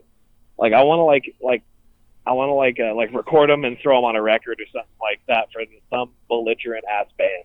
I always thought that would be so cool if somebody used like the uh, like peace in our time speech and stuff like that. Uh, would have been so cool on a record. So, uh, so I love it for for uh, for Ultron specifically. Very very good. Uh, number four would probably be. Um, hmm. Man, that's tough. I would say the original Iron Man. Okay, for sure. That, that, Probably that- the original Iron Man. Kicked everything off. Showed Tony Stark in his like most like raw form how you know the comics really show him to be. Uh, you know he's like misogynistic and he's got like no regard for anybody but himself. Uh, you know he's doesn't really care about too much. Um, you know, and it, it's cool to see that he has like this. It's cool to see the beginning of his character arc. It's really really cool. Um, so I love it for that, uh, and the fact that it really kicked everything off. uh, Um, one bummer for me when it comes to Iron Man. He's my favorite superhero, and uh, granted, the second and third weren't the best, um, but I still enjoy them. I was always hoping for Tony or Robert Downey Jr. to get another solo film just so they could kind of cap it off because because you look at um, how he progressed and how much tech he had by the time uh, they were at Endgame. I was I, I was always Yeah. just so sad that they couldn't just give him one more movie where they could just do like a legit like final Iron Man story and just have like you know some some of like you know his other I- iconic villains and just show off more of um, you know his uh, personal tech. It, it's just always just like so sad to me that I, I never got that out of uh, Robert Downey Jr. yeah, yeah, that's true. I mean, more Tony Stark, the better. Uh, especially because of Robert Downey Jr. Because he is just so perfect for that role. Um, because the thing is that when it came to playing Tony Stark, he was just kind of throwing a lot of himself into the role. He was just like, I'm going to play this as a a version of myself, and it shows because when he's just talking and having interviews or, you know, talking to people wherever, he just sounds like that. He talks like that. He kind of acts a little bit like that. It's really cool to see. So, uh, seeing that character just flow so naturally from an actor is also very refreshing. So, if we could have had more Iron Man, I would have been absolutely stoked. But from what we do have, you know, lesser movies aside, like three and two, frankly, um, happy with what we got. Um, well, let's see. These the, the the top three are the are the ones that that are difficult Okay. um, because I want to say Winter Soldier because it was so well done and it was just it was just such a great movie. But at the same time, uh, you know, I gotta give it to. Uh, mm, I'm kind of going at war with myself right now, deciding between another, you know, umpteen movies to going through the the Rolodex in my head. Um, I would probably I'll, I'll go with Winter Soldier because it's because it's so well done and it's such a great film. But the top two uh, are the ones that probably top a lot of people's list at this point. Number two being Infinity War, and number one being Endgame. One being Endgame because I have never bawled so much in a movie theater. Mm-hmm. Uh, not even for you know like a very sad film. Like I've I shed so many tears of joy, uh, sadness, of you know dread, and uh, and more and more joy.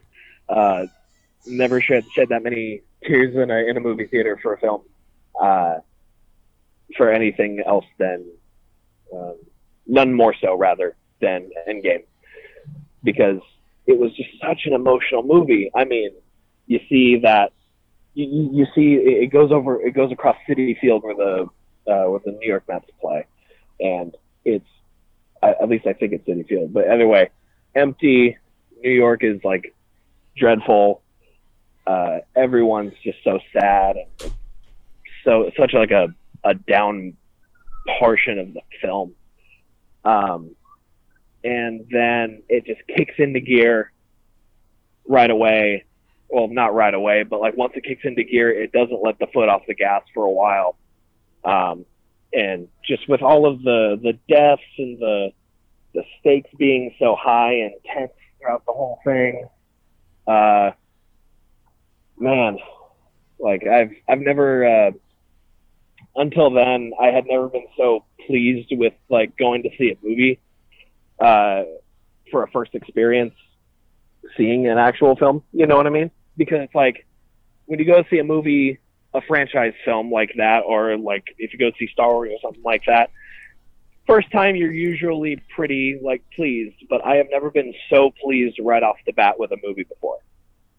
Um, so that's why it gets my number one. Uh, Infinity War gets my number two because initially it was my number one uh, for the same reasons. It was so emotional. It packed so much of a punch to the gut right at the end, and it and once you know everyone starts to turn it into ash and dust and stuff like that, the movie just cuts off, and it's like that's it until a year from now. And uh, I remember leaving the theater the first time I saw it, just bawling my eyes out because I watched Spider Man like be afraid to die and say he was sorry and stuff. Like, I don't know a single soul who didn't like shed at least one tear for for Peter Parker in that moment. But those are my those are my two and one right there. Yeah, no, I I definitely respect that. I, am a uh, huge fan of those two movies, and like I mentioned in the Colin podcast, um, talking about Infinity War walking out of the theater feeling like we lost because uh, obviously we're like supposed to side with the good guys or whatever. And I, I was just thinking like, yeah. wow, like they really ended the movie that way and are gonna make us wait a whole year, a whole calendar year to figure out how this whole thing wraps up. It was so insane. And then even leading up to uh, Endgame, I, am like a huge sucker for spoilers. I'm like on Reddit and just trying to figure yep. out, you know, reading all the leaks and uh, like finding out, like you know, like what could be real and like what couldn't. So by the time Endgame, I follow all that stuff too, deep, deep. Yeah, so uh, f- like leading up to Endgame and knowing that the movie's gonna play out like one of three ways, and like getting to find out who was actually truthful with these leaks and what was actually complete like garbage was uh, definitely like a fun thing for me. But going in and like you know uh, seeing uh, you know things that lined up across all three uh, leaks and like knowing okay like if all three of them are saying this is has to be true so knowing like you know um, who's gonna die before it happened just like like like even knowing beforehand that uh, Iron Man was gonna die like it still didn't mm-hmm. prepare me for what that scene was and it just was right. such a bummer and it just made me so sad and like oh god like even thinking about it now like like I I I've seen it since I watched it in, in, the theaters like once or twice, just because I'm such a diehard Iron Man fan. just knowing that uh, his run comes to an end like that um, is definitely epic because he, he did it for you know for everybody Absolutely. and and it's not the first time he saved um, all the Avengers in the entire world. But th- the fact that he did it and went out like the way he did was just like such a bummer. But I get it, and it's just so sad to me. And obviously, like it, it it does, um, you know, uh, that whole movie took me on a whole like you know like roller coaster of emotions because uh, like you think about where this whole thing started, and you're like, holy shit, like we're here at the end, like the culmination of this entire thing, uh, and, and and the way they wrapped it up was like super epic. Like you know, even like the early stages of that movie, uh, having Thanos getting his head cut off, which was like so insane because you're like, holy shit, this is a Oh yeah, right off the bat. yeah. too. You're just like, holy shit, this is like supposed to be like you know family friendly like Disney Disney style stuff, but like they're like, no, fuck that. Like we're gonna make sure like we're they're gonna show you that this still can be intense, and they chopped off his head. It's crazy. I know. It's, it's, yeah. And then there's like, what did you do, bro? And then it's just like, I went for the head. And then he turns into Big Lebowski for the rest of the movie, which I loved. I, I, I was down with uh, with uh, Thick Thor. I was definitely down with that because I was like, you know what? I'm a big man. It's cool to see that on screen. You know what I mean?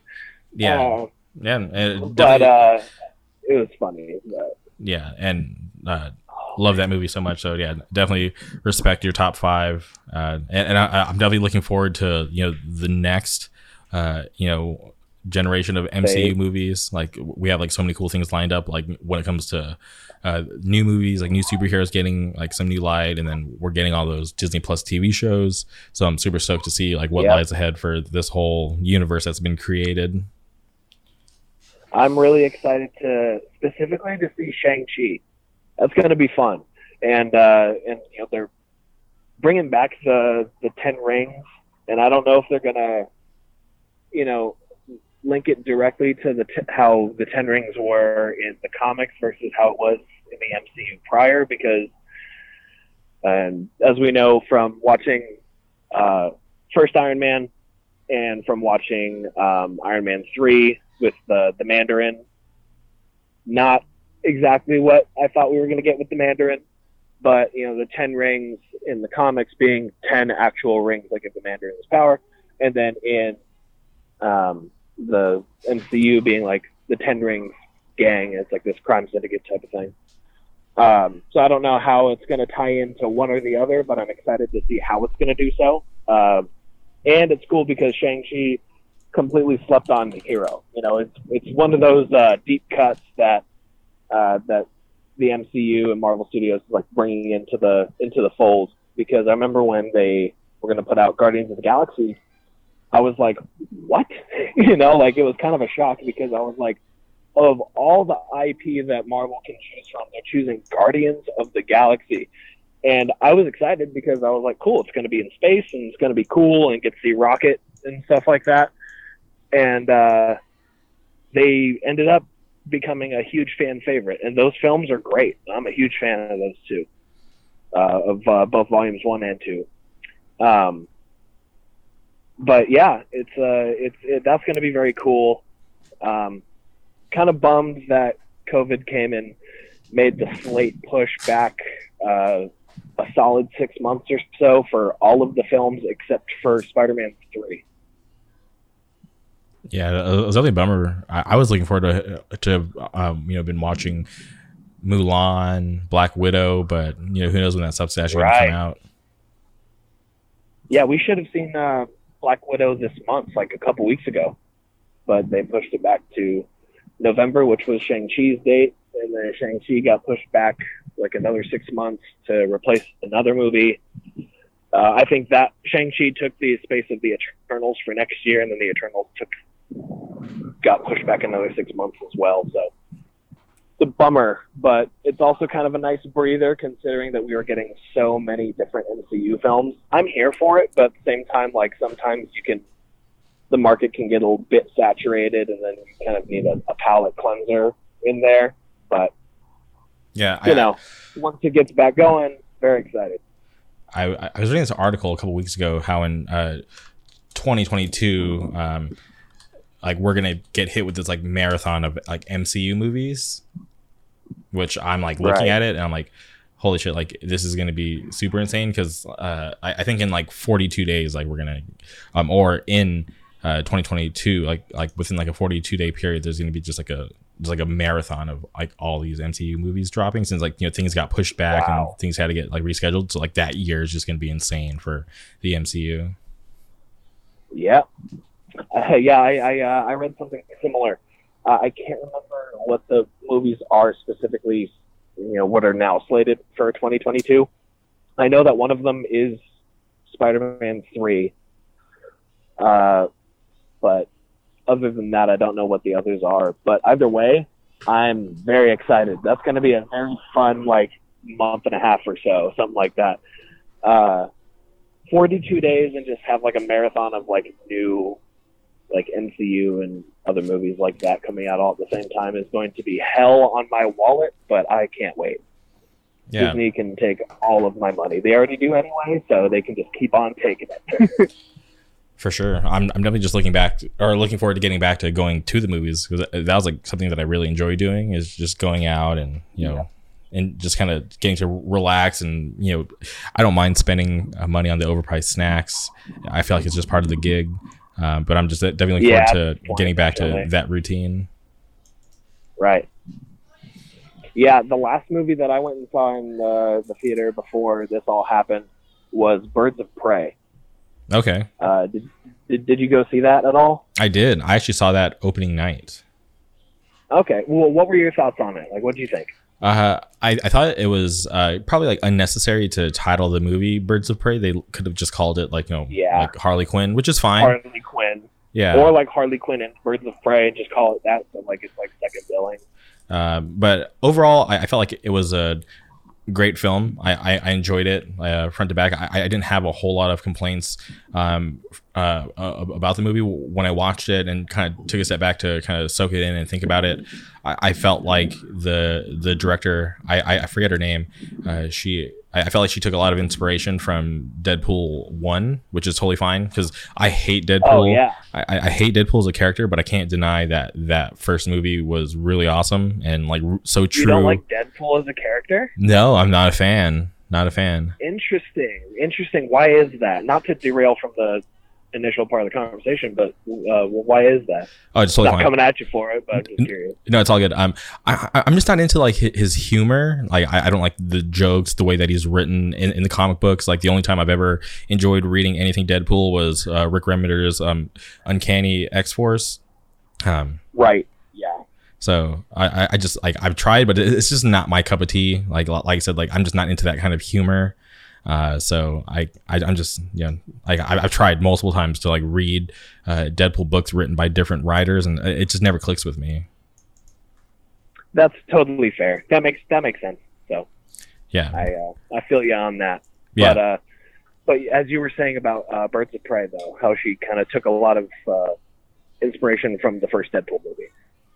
yes. I, I I felt like I, I could see that in just the way how Harley Quinn would just like you know uh, break the fourth wall. And just, uh, just the way the story is being told, how it would just like kind of time skip back and forth, which is uh, totally fine by my book. It, it's a pretty interesting way to uh, put things together. Uh, but Yeah. that, that's what I got, um, you know, stepping away from it. And uh, another thing is like I, I watched that movie and seeing the uh, you know praise that it got. I I'm a you know avid uh, looker on Rotten Tomatoes, so I'll go and just uh, check to see what uh, it gave it, and like it's not the be all end all for me. Like I'll go and just kind of let it uh, uh, kind of set the barometer for me. Then I'll go and watch it, and I'll decide if it was uh, you know uh, correct or incorrect in my mind. Uh, so when I saw that it got like a pretty high score for a DC film, I'm like, all right, this is like pretty interesting. And then I went and watched it, and I was like, all right, cool, this is like deserving of like that higher score. And it always puzzles me Absolutely. And I'm always puzzled when I, I, look at these uh, DC films and like Suicide Squad, Batman vs Superman, and it, I just don't get how movies like uh, Birds of Prey, uh, Joker can do so well, but the other movies can't. And I'm just like, I feel like it's so simple, and they're just not doing it right, and it just like aggravates me because like I, I'm I've like admitted I'm like more of like a Marvel fanboy over DC, but I still enjoy the DC stuff. Like I, I read DC comic books, uh, but but it just blows my mind that superheroes like Superman, Batman can't get it right when it comes to film, and, and it just doesn't make sense to me why. Yeah, I think the re- I think what like when it comes to the DCEU in particular, not that it. I mean, at this point, it's hardly even uh, a shared universe because they're kind of uh, trying to right their wrongs as far as that goes. But I think what happened with the DCEU is that, um, like, I liked Man of Steel, although I felt like, you know, to, uh, as far as you know, the, the tone goes with Superman, it was a bit dark when it comes to that character in particular. Um, I like you know grit in my film and stuff like that, but uh, when it came to Superman, I was like, that doesn't quite seem right. You know, uh, we kind of have this idea of what you know Superman is or what Superman resent, uh, represents and stuff like that, and didn't quite hit the nail on the head for me there. But I thought it was okay, um, and I liked how BVS was going to tie it in to the like the the last act of uh, Man of Steel with like um, you know they're tearing through Metropolis, and Bruce Wayne looks up and sees that and thinks he's a menace or whatever. I get it, um, but I think what they were doing is they were trying to play catch up with Marvel. They saw what Marvel Studios was doing with their shared universe uh, of films and stuff like that, and how well they were doing it. Um, but they were just they were just trying they were moving at too too high a pace. So they have Man of Steel, and then they're like, "This did well. Look at what Marvel's doing. Let's do. Let's bring Batman into this, but let's not give him his own film. Let's have this be Batman versus Superman." Uh, and uh, and then right off the bat, they're just like, "Oh, you know what? Let's we're gonna do Justice League right into this." Like they went and started filming Justice League not long after BVS finally dropped. Um, you know, they went rushed right into production, and they're trying to play catch up with the Avengers. That's what it seems to. That's that's what seems to be the case. Uh, you know, through my eyes at least, and I think that's why they ultimately suffered so much. Because if they had taken the time to revise their scripts, you know, find the direction uh, they really wanted to tackle, and you know, just kind of commit to a vision, then that would have been infinitely better, and the movies would have been infinitely better, in my opinion. Um, but you know, it just uh, didn't quite work out that way, and seems like where the MCU takes their time, and obviously they weren't trying to play catch up with any competitor shared universe. Um, they took time, they took care, and they had somebody at the top who was like Kevin Feige, who was saying like, "Hey, this is what we're going to do. This is how we're going to do it," and then kind of overseeing the production of everything and making sure that everything you know flows smoothly. Um, and that's something that DC could really benefit from if they want to continue to to do so. Um, I think they're starting to find their footing a little bit with uh, Birds of Prey, starting to find their footing a little bit with uh, Shazam. I actually really like Shazam. Um, but you know, it's uh, and also Aquaman and the first Wonder Woman, great movies. Um, excited to to see what they're going to do with Wonder Woman eighty four. Uh, it's interesting. I don't know how it's going to be, but interesting. Interested in what that's going to show. But um, I think that's where DC falls off is they they rushed themselves and they didn't take care, and that's what you need to do, especially if you're going to try and string together so much IP and just try and pack it all into three movies. Basically, introduce so many characters in three movies and call it. It's like that's rough, and in such a sh- short amount of time too. So, you know, yeah. I, hopefully they learned their lesson. I I felt like DC was like, all right, cool. In Batman vs Superman, we're gonna drop these little Easter eggs, and that could be the introduction of these new characters when it comes to Aquaman, Flash, Cyborg, Wonder Woman, uh, and they're like, all right, like let's do it there, and then we can just come out with the Justice League movie because all those characters are so iconic. People will already know, and we won't have to um, give them their own films leading up to it, uh, which I think was like definitely the wrong approach. Uh, so exactly. So I'm still of the the idea that they should try to build this universe.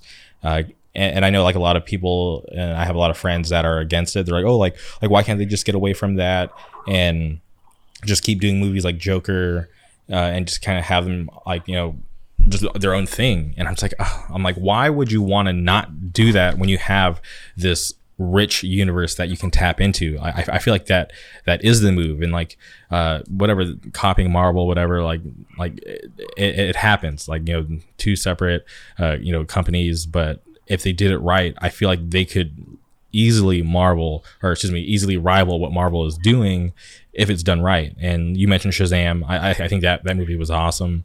Uh, also, yeah, it was fun. Yeah, yeah, it was, and it was a whole different vibe. Like, like definitely still a part of like this whole universe, but it, it didn't have to be you know gritty.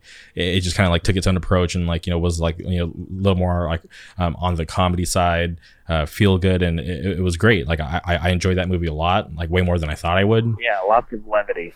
Yeah, so I, I just hope that they can get it together. Like I, am really interested to see what this new Batman's going to be like. Uh, Wonder Woman should have been out by now um, if it wasn't for yeah. the pandemic. So I'm, I'm, I'm, hoping there's a bright future for these DC films. Uh, I, I, know there's been a lot of hype recently because they announced that the Snyder Cut's happening on HBO Max, which is cool. I'm interested to see if these like you know fabled cuts of movies are actually going to be good. So I'm really interested in keeping my eye out for that. So I, I, I really do hope that uh, you know a couple years from now we'll look back at um, this current state of DCEU and laugh and you know be able to enjoy like more like in depth and rich like you know and a more cohesive like you know unit like when it comes to the DCEU. Right. Yeah, and you know, again, it's like all you can really do is like hope for the best. Um, hopefully, that they, it, you know, in the intervening years between, uh, you know, uh, Justice League and how that flopped. I mean, it made a lot of money, so it wasn't a financial flop per se, but it, uh, as far as a quality film, or at least a, uh, a movie that we all wanted to enjoy, which isn't exactly a whole lot to ask for. It didn't quite deliver. Um, and I'm no filmmaker, obviously. I'm no screenwriter, this, that, and the other. It's not my not my thing, of course. But as a fan and as somebody who you know, knows what at least goes into is familiar at least what goes into like the development of a of a film or you know trying to string stories together. Uh, they could they hopefully they would have benefited from uh, you know learning a thing or two from Marvel in the intervening years between um, Justice League and uh, uh, Harley Quinn. I'm not even going to call it Birds of Prey anymore because it just doesn't make any sense. It's a Harley Quinn movie featuring a couple other people.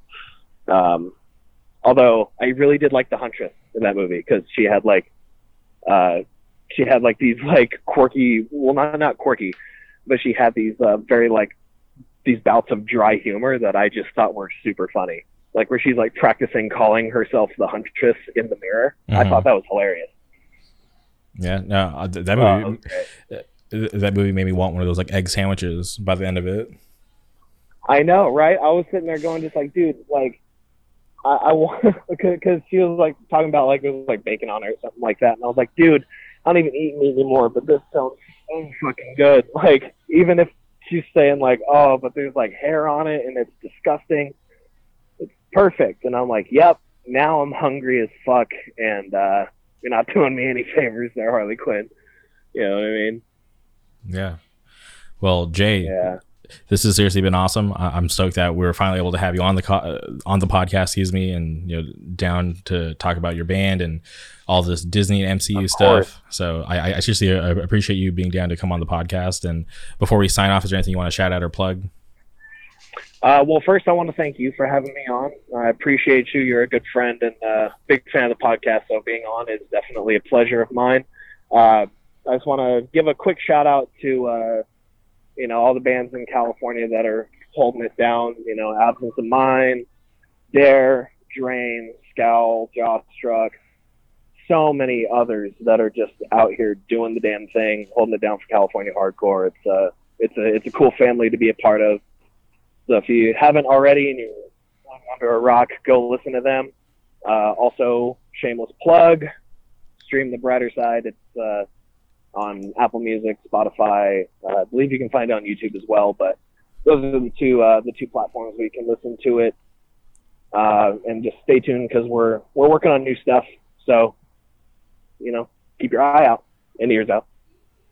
All right. Well, seriously, thank you guys again for listening, and make sure uh, go check out the new playlist that's curated 100% by me, and it'll be updated regularly called Hardcore Caviar. I'll tweet out Instagram all the links for that, so make sure to go check that out. Thank you, Jay, for coming on, and thank you guys all for listening. This has been another episode of the Jamie Arcade podcast. Always on top.